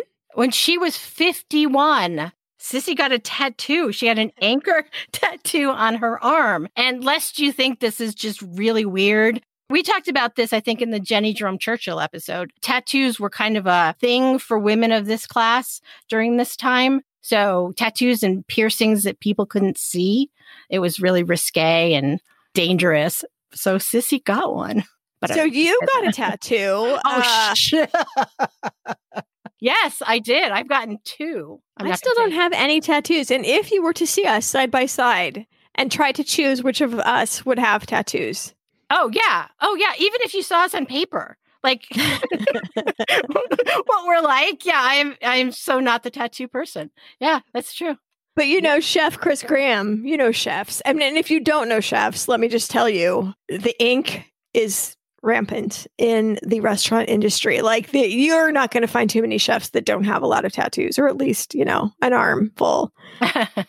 I just have mine on my ankle, and I thought about it for many, many, many, many years. So it's all very meaningful and pretty. And if I stand in front of someone, they can't see it. Like if I'm walking up for communion, pastor's not seeing it until I turn sideways and then boom, there it is. what does he do about it? I don't know. Not my problem. Is it bad? Like, is it no. considered not oh. bueno? Uh, there are certain Christians who think that it's a, and against the Bible to get tattoos. I am not one of them. I think they're great. they're beautiful. They're such a great example of self expression that you can have forever. And you know what Sisi and I have in common here is, you know, when you were younger and people said, What's it going to look like when you're 60? Well, for both Sisi and I, it's probably going to look pretty much the same as it does when we got it. well, you know what? That is a benefit. That's yeah, good. yeah. So her friend, the Hungarian Andrassy, that I can never say his name, and her sister Helena died. More loss. But Valerie's young man put his foot down. He set a date. He's like, people are dying every day and young people are getting older every day. We are going to do this. We're doing it now. There's no more waiting. If it has to be small due to respect, that's fine. But come on now. And FJ could only respect that kind of manliness, you know? But Sisi was the specter at that feast. Let's just call it V shaped eyebrow situation, constant weeping, exactly what you want at your wedding. Your mom to be doing. Yeah, no kidding. I mean, there's like, oh, my baby, you know, right. he's so big. I remember when he was so little in preschool. No, this was a whole other, like, my life is over. Yeah. Well, she had put so much into Valerie. That was it. That was her child that she got to raise herself. But man, she put the smother in mother. But I think Valerie actually turned out pretty good. I agree. And I wonder how much that had to do with her father. So Valerie's gone, and Sisi is held by no ties. And back she went to Corfu, to the non dynamated palace, to the non dynamite. I can't say it. I didn't even know it was a word. So. to the non destroyed palace of the Achilleon, wandering around until the inhabitants of the island they started calling her the Mad Empress because she was like a, a specter that would just like appear in shadow walking around the parapets and the grounds. And she said she loved the Achilleon because there's a boatman down at the dock who looks like the personification of death. And he rows me over to islands where I can be alone. I, I, I cannot tell you how punk rock she is becoming right now. Oh, I have one of her poems She's grown up, she's matured, she's read a lot of poetry, but here's another of her poems at this time. A seagull am I, from no land I come. There is no beach that I shall call home, bound by no destination or place, flying from wave to wave I race. Well, there you go. Well, the news came on her island that her daughter Valerie was expecting a baby. And that's exciting. And it's the new generation. And Sisi answered her, I think the birth of another human being is a calamity. Geez, I mean, there's a point at which I sort of like give up on sympathy. And I am very sorry about this. And maybe I should have passed that stage a long time ago, but I I just don't know at this point. Am I being harsh? I mean, I am being harsh. I can't walk in her shoes or whatnot, but your daughter, who you claim to love, writes you mm. and tells you about the most exciting news that she has ever had. And that is your answer to her in writing that she can reopen and keep looking at. Yeah. Sisi's very multifaceted. That's all I can say. There are a lot of sides to this woman. That's for sure. On her flying visits, quote, home to Vienna, Sisi actually had the nerve to object strenuously to the budding and strengthening, let's call it friendship, between Katy Schratt. Remember, she had placed his heart in Katy Schratt's hands. Right. With a bow on it. And he bought Mrs. Schratt a house you know, among other things. I'm I'm sure there were jewels. He spent time with her. He drank tea with her, which I think to FJ was more important than the house or the mm-hmm. money. You know, he spent time with her. He could tell her things. She would listen. She would tell him things. You know, I think after so much tumult in his married life, those restful waters of Mrs. Schratt had to be like a spa. Yeah. Yeah, that's a good way to put it. And she's a nice lady. Right. I, you know, Katy Schratt, that's where we'll leave her, but she exists and she's an irritant in Sisi's saddle. The international press, who had dogged Sisi since her marriage, I think, speculation had run rife since Aunt Sophie had put rumors out into the wilderness. And I think Sisi was the initial victim of the paparazzi. Oh, yeah. She would try to travel incognito. Uh, a lot of people thought that her trips were just willy nilly on the fly, just making things up. But she actually planned them like a year in advance. And anybody associated that she brought into the plan was told not to say a word so that the word didn't get out where she was going. So she was trying, she was trying to travel as incognito as possible. Well, so the the press did have a field day with any little tidbit, real or imagined, that leaked out and kind of just took their hands and crumbled like a cracker any shred of reputation she had left or tried to. For example, her diet had gotten strange again. Many of us have gone on different diets, but she had milk day and then she had oranges day and then she had carrot day. I think like in that order. And then I think they went back milk, orange, carrot she began to swell with starvation and malnutrition. And Sisi was infuriated that the doctors kept telling her that she needed to eat more because she thought she looked, quote, fatter and her clothing was tighter. And she began exercising more and exacerbating the condition. Her body was basically filling with water. And her husband is like, I love you. Where will this end? How long can it go on? How long can you live? The doctors wanted to give her one of the new fangled x rays. And when she found out what it was, she put up both hands. No, no, no, no photos, not even of my insides. So, of course, Valerie was having more children, more calamities, should we say. And Gisela's child had a baby now. So, Sisi is a great grandmother at 56. And for someone who is very, very concernicus about getting older, having a great grandchild, no matter how young of a great grandmother you are, is sort of a trigger. Oh, certainly. For 10 years after Rudy's death, she really traveled as a lifestyle. She went everywhere Egypt and Greece and Asia part of me again thinks this is her trying to self medicate for her depression because planning a trip and going on it was exciting and it brought up all those happy chemicals. And then she'd mm-hmm. have to get the next happy chemical high. So she'd plan another trip. I don't know, just I'm just an armchair therapist here. Right. But in September of 1898, she and her companion were traveling. They went to Lake Geneva, Switzerland, the plan was to visit with her friend, Baroness Rothschild. It wasn't a state visit, since he was still avoiding any of those. Actually, she was trying to get the Rothschilds to buy the uh, palace in Corfu. and they were definitely avoiding purchasing such a white elephant, a white marble elephant, as it turned out. Yeah. Um, so they did have a nice tea and visit, etc. But Miss Rothschild did not sign on the dotted line. No. Bummer. It is. So they had settled in in Geneva and do some shopping, look around. Why not? She and her companions um, had missed the ferry, but who cares? Honestly, this is not your typical traveler. Who cares? What did it matter? We'll catch the one tomorrow afternoon, get a hotel suite or two, and let's call it a night. And as it turned out, that was a critical decision. Also, hanging out in Geneva that particular day was a very angry man named Luigi Lucheni. He was in town on an assignment from his anarchist commander.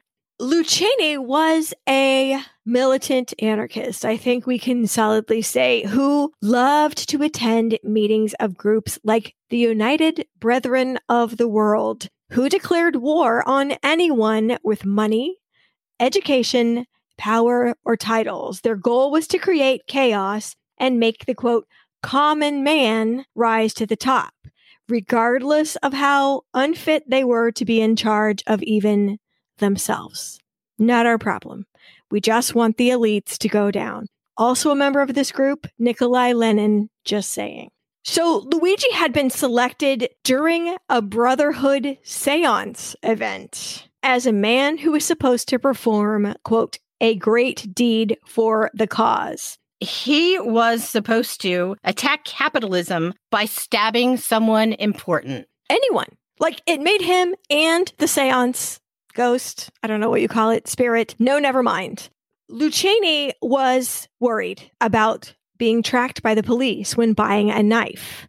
So he instead sharpened a file into what amounted to an extraordinarily long stiletto. And he went out to get the papers to read the gossip columns to see who was available to be his victim. And he said in a letter later from prison, how I should like to kill somebody. It must be somebody great so that it gets into the newspapers even though Sisi was traveling incognito, she wasn't going under her known name, obviously. She wasn't saying who she was. She was spotted. She was recognized. There's a paparazzi picture that was taken of her and her companion just the day before she meets up with Lucheni. She actually bought a very advanced music box for her grandchildren. So she must be coming around to the whole concept of grandchildren.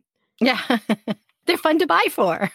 Even though Sisi was rumbled. I mean, you know, they knew who she was in the hotel. The chief of police had actually stationed guards around the hotel. Sisi was irritated and called them all off. Please, can you take your men away? I don't need them. Nobody knows I'm here. And who cares about me? I've been gone 80% of the time for my entire reign. Nobody's going to bother with me. I am not a political person. There you go. So she called off the detectives I'm just saying she did it herself. And I quote a philosophy she had I am always on the march to meet my fate. Nothing can prevent me from meeting it on the day it is written that I should do so.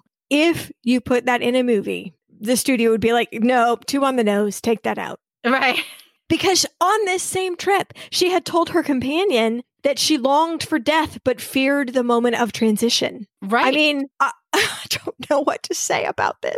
Well, around noon, the ladies were killing the time idly shopping like you do in that hour or so before the ferry left, kind of just along the lake shore. And as they strolled along toward their boat, they had one of those awkward pedestrian moments where, you know, you meet someone coming the other way on the sidewalk and you do that little awkward dance. Mm-hmm. You, no, you, no, you, Luigi, for so it was, struck a blow to Sisi's chest, hard enough to knock her down, and fled. She had been saved from a concussion on the curb by the cushioning force of her giant braid of hair. Thank goodness for that. Passersby helped her up, and everyone thought she'd just been punched in the chest. How random.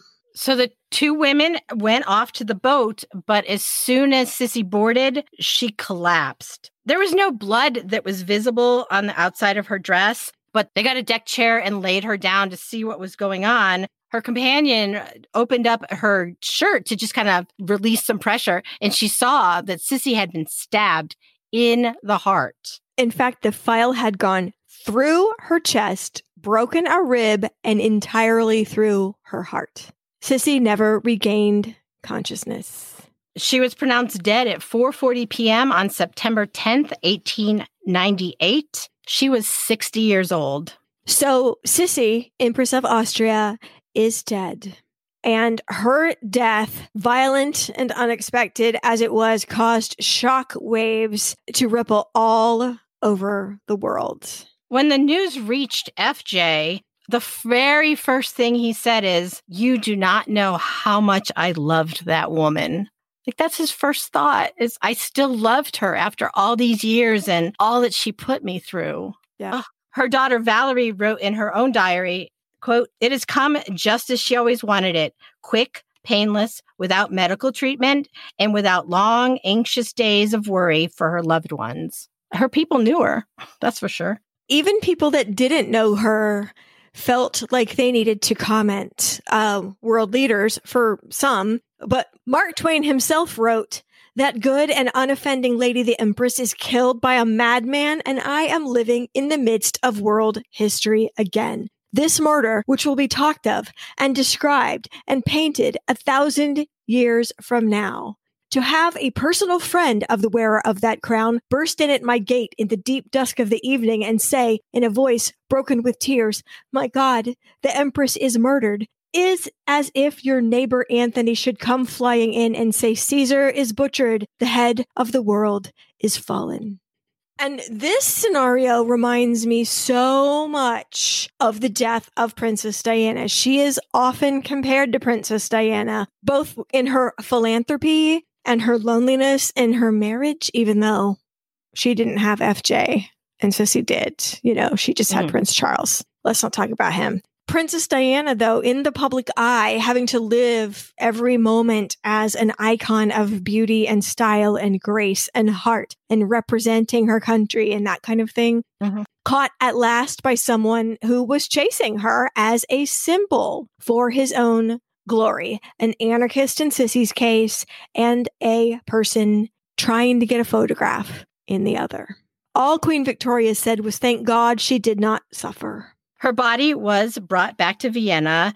For somebody who wasn't loved by all at the time right before her death, suddenly she was. Suddenly, anything negative that they had thought about her was gone. It vanished. Her legacy, and almost a myth, began as soon as she died, and people were just grieving. The whole city was draped in black cloth. Statues of Sisi went up everywhere, and those statues were always covered in flowers brought by mourners. I, I just again remember that Mhm. gate of Buckingham Palace that was, you know, four and five feet deep in bouquets of flowers Mhm. and burning candles along the sidewalk. And she just became a focus for everyone's shock and grief about maybe the turmoil in the world.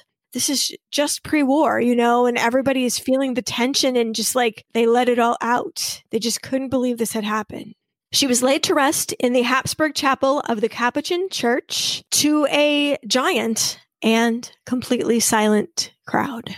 As for Lucheni, he was caught right away and he confessed. I say confessed, I mean bragged that yes, he had done it. And he was sentenced to life in prison because Switzerland didn't have a death penalty. He was denied the opportunity to be a martyr, which really annoyed him. Poor guy. He did answer fan mail for 11 years and one day was thrown into solitary confinement and the next day he was found hung by his belt.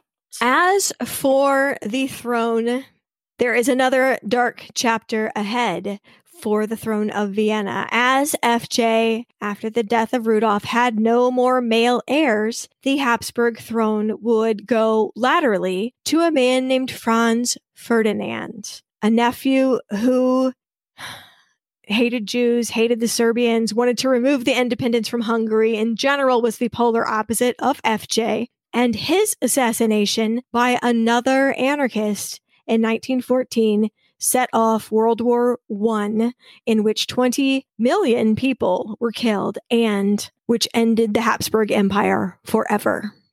Uh, what do we say about Sisi? Um, she's the first mass media celebrity, maybe, No, uh, it's all those different facets of her. Part of I'm admiring her for, you know, having the gumption to create a life on her own terms in some Mhm. ways. But I just feel so badly that it seemed as if every step of that life was just made to give her the next thrill and then move on to the next one and just trying to capture something that she couldn't ever get. She actually wrote, I've loved, I've lived, I've wandered through the world. but never reached what I strove for.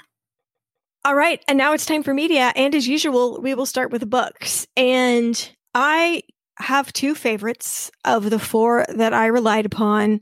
And my ultimate favorite might be hard to get. It is a library book, in my case, published in 1937, equally kind slash hand waving about her mental issues in a way that later books are not. It's called The Golden Fleece by Bertita Harding.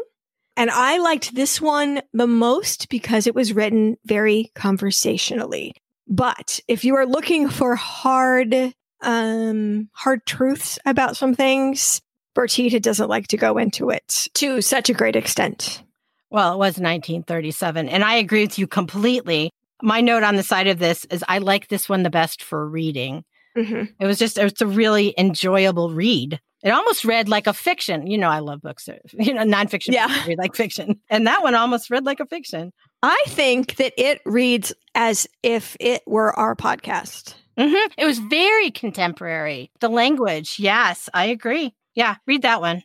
I did get it on my Kindle for $2.50 if you are an e reader. There you go. I know.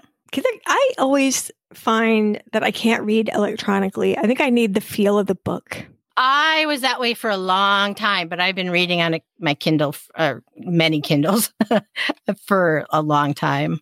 So, yes, I like the feel of a book, but I had to go visit my mother. And so it was just, I had many books in this one teeny tiny device, including that one. So, hmm. second place in my um, pantheon of books is a book by Andrew Sinclair called Death by Fame A Life of Elizabeth, Empress of Austria. Significantly smaller book, but it almost seems to go into more detail, factually, you know. Mm-hmm. So I liked that one too. I did not read that one. My most, on this, I have written the most post it flags was The Lonely Empress, Elizabeth of Austria by Joan Haslip. I thought it was very detailed, I also think that Joan Haslip on the back cover has the most 1950s hairdo I have ever seen. it was from 1965, the book. Yeah. I don't know. I didn't look at it. I didn't get a back cover. It was a library book. There was no back cover. Yeah. Now I'm going to have to Google it. For a little history, if you are a fan of political wrangling, I am not, but one must sometimes get a little detail this has a lot of detail. It's called The Eagles Die by George R. Marek, Franz Joseph Elizabeth, and their Austria. It is a weighty volume under which you could press innumerable flowers. so, if you like dates and battles, generals, and von Bismarcks, that is the book for you. Oh, definitely. But for me, it was the most times that my eyes kept drooping. I mean, it wasn't that it was a bad book. It was just all those details about things that, you know, it was nice to know, but, you know, because it was both of them in Austria and politics and, eh, not my thing. I did pick up a tiny book off of Amazon, which I don't recommend necessarily for the content, but I'm going to recommend it for the photographs. It is a translation from, I think it was originally in German, so the translation is off, but it's called Sisi Myth or Truth. It's very small, but there's a lot of photographs in it. So if you just want to flip through to look at things, I thought that was a great one for that. And then curiously, another little tiny book that I got a hold of. It's part of a series called The Royal Diaries Elizabeth the Princess Bride, Austria Hungary, 1853 by Barry Denenberg. And it's strange because it only covers her childhood up to the point where she gets married. But it does have things like a family tree. It has lots of photographs, an epilogue. They did not live happily ever after, and that kind of thing. Um, and some quotes at the end. So it's a good little starter. Um, I almost wonder if that's as far as they could go without getting into sticky subjects and troubled waters. I agree. It's a middle grade book, so it's for kids, so they can't go too far deep. Uh, this is a whole series. I we've recommended these books before. The Royal Diaries. I think they're great for kids to meet these women because it's a diary. You just read their diaries. And speaking of their diaries, Sisi herself has a book that was published uh, years after her death based on her journals and her diaries. Ah, I'm going to mess this up. Das Potisch Tagebuch. And that's my worst German ever. um, it is on Project Gutenberg. Good luck reading it. It is in German. So I did not read it, but I know it's out there. And this particular book, in her will, she wanted the proceeds of any book that was created about her to go to charity. And it was going to charity until at least the early 2000s. Wow. Sales, yeah, sales of this book. The last group that it was going to was political dissenters in Austria. There was sort of an irony to that, actually. So there is, yeah. it was an arts program. It was an arts program in Budapest. Yeah, it, that was from 2009 that I could find that. I couldn't find anything after that, and I couldn't find it for sale. But it is on the German version of Project Gutenberg. So we'll link you up to that.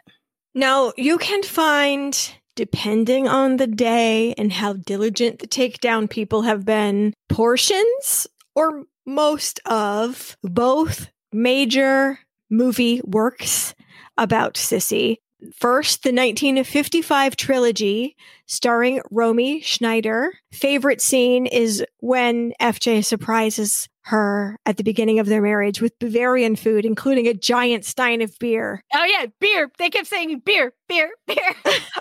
I put that. Eh, that's funny. I put that on the show notes. That particular scene. Yeah, it's very funny. And then, um, so there's that, and that's you know six hours of of commitment. And sometimes you can find it on Canopy, K A N as in Nancy, O P Y, which is kind of like Libby for movies.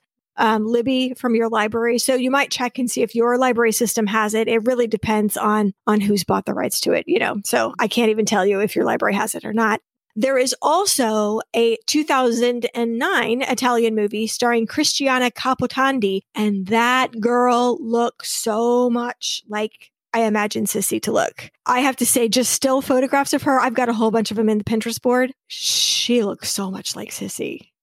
Okay, so the Romy Schneider trilogy has her spelled S I S S I, and then the 2009 is the correct S I S I.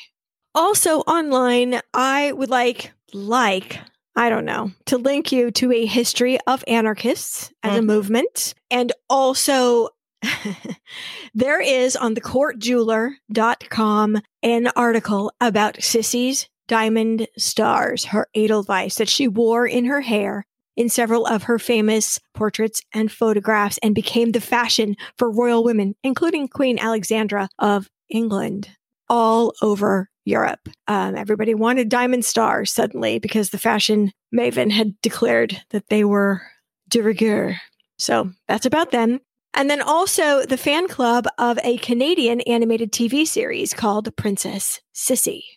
All of the palaces, you can pretty much guarantee you've got tour type situations.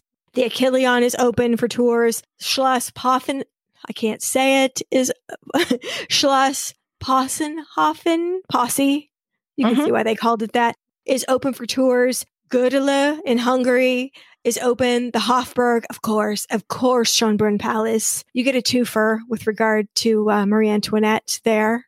And also, I'm not even going to try to pronounce it. The Imperial Crypts in Vienna are someplace you can go to and see 150 Habsburgs that were buried there since the 1600s. Well, you can't actually see them. You'll see their crypt. It's really cool. You know, the um the Hofburg has an excellent virtual tour. So since nobody can go anywhere, definitely go check that one out because you can just tour through the palace. And since we are recording this on August 31st, the anniversary of Princess Diana's own death in Paris, so many years ago in the 90s, and so many people compare Sisi to Diana. I will link you to a town and country series on um, Princess Diana and her life in pictures and how she affected the world. And then Vanity Fair a few years ago did a chart comparing Princess Sisi's life to the life of Princess Diana. So I will provide you with links to that. Excellent. I don't really have anything else. And in closing, a historian named Emil Niederhauser summed up the life of the Empress Elizabeth.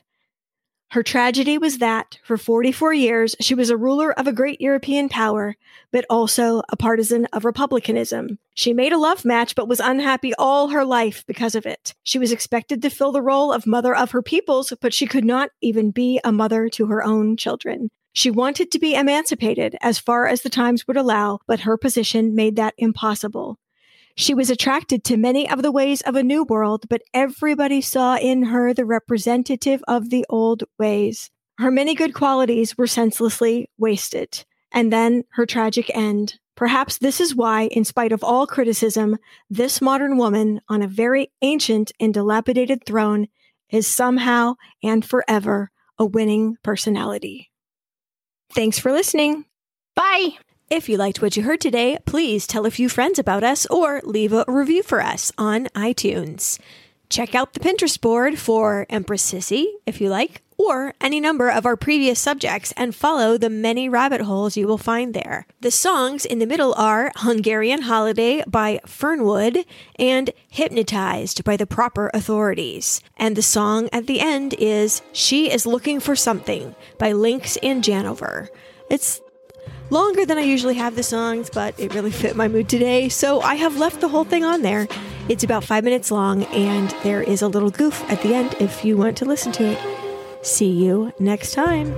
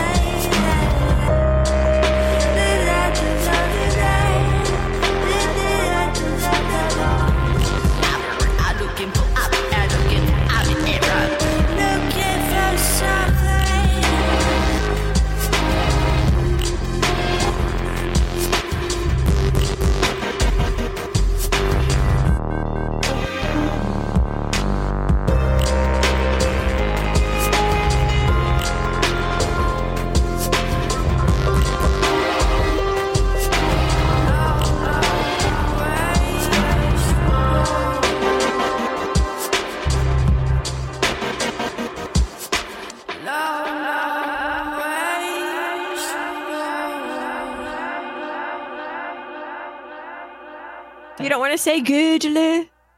Goodle. Is that You right? did good. Yeah. I did good.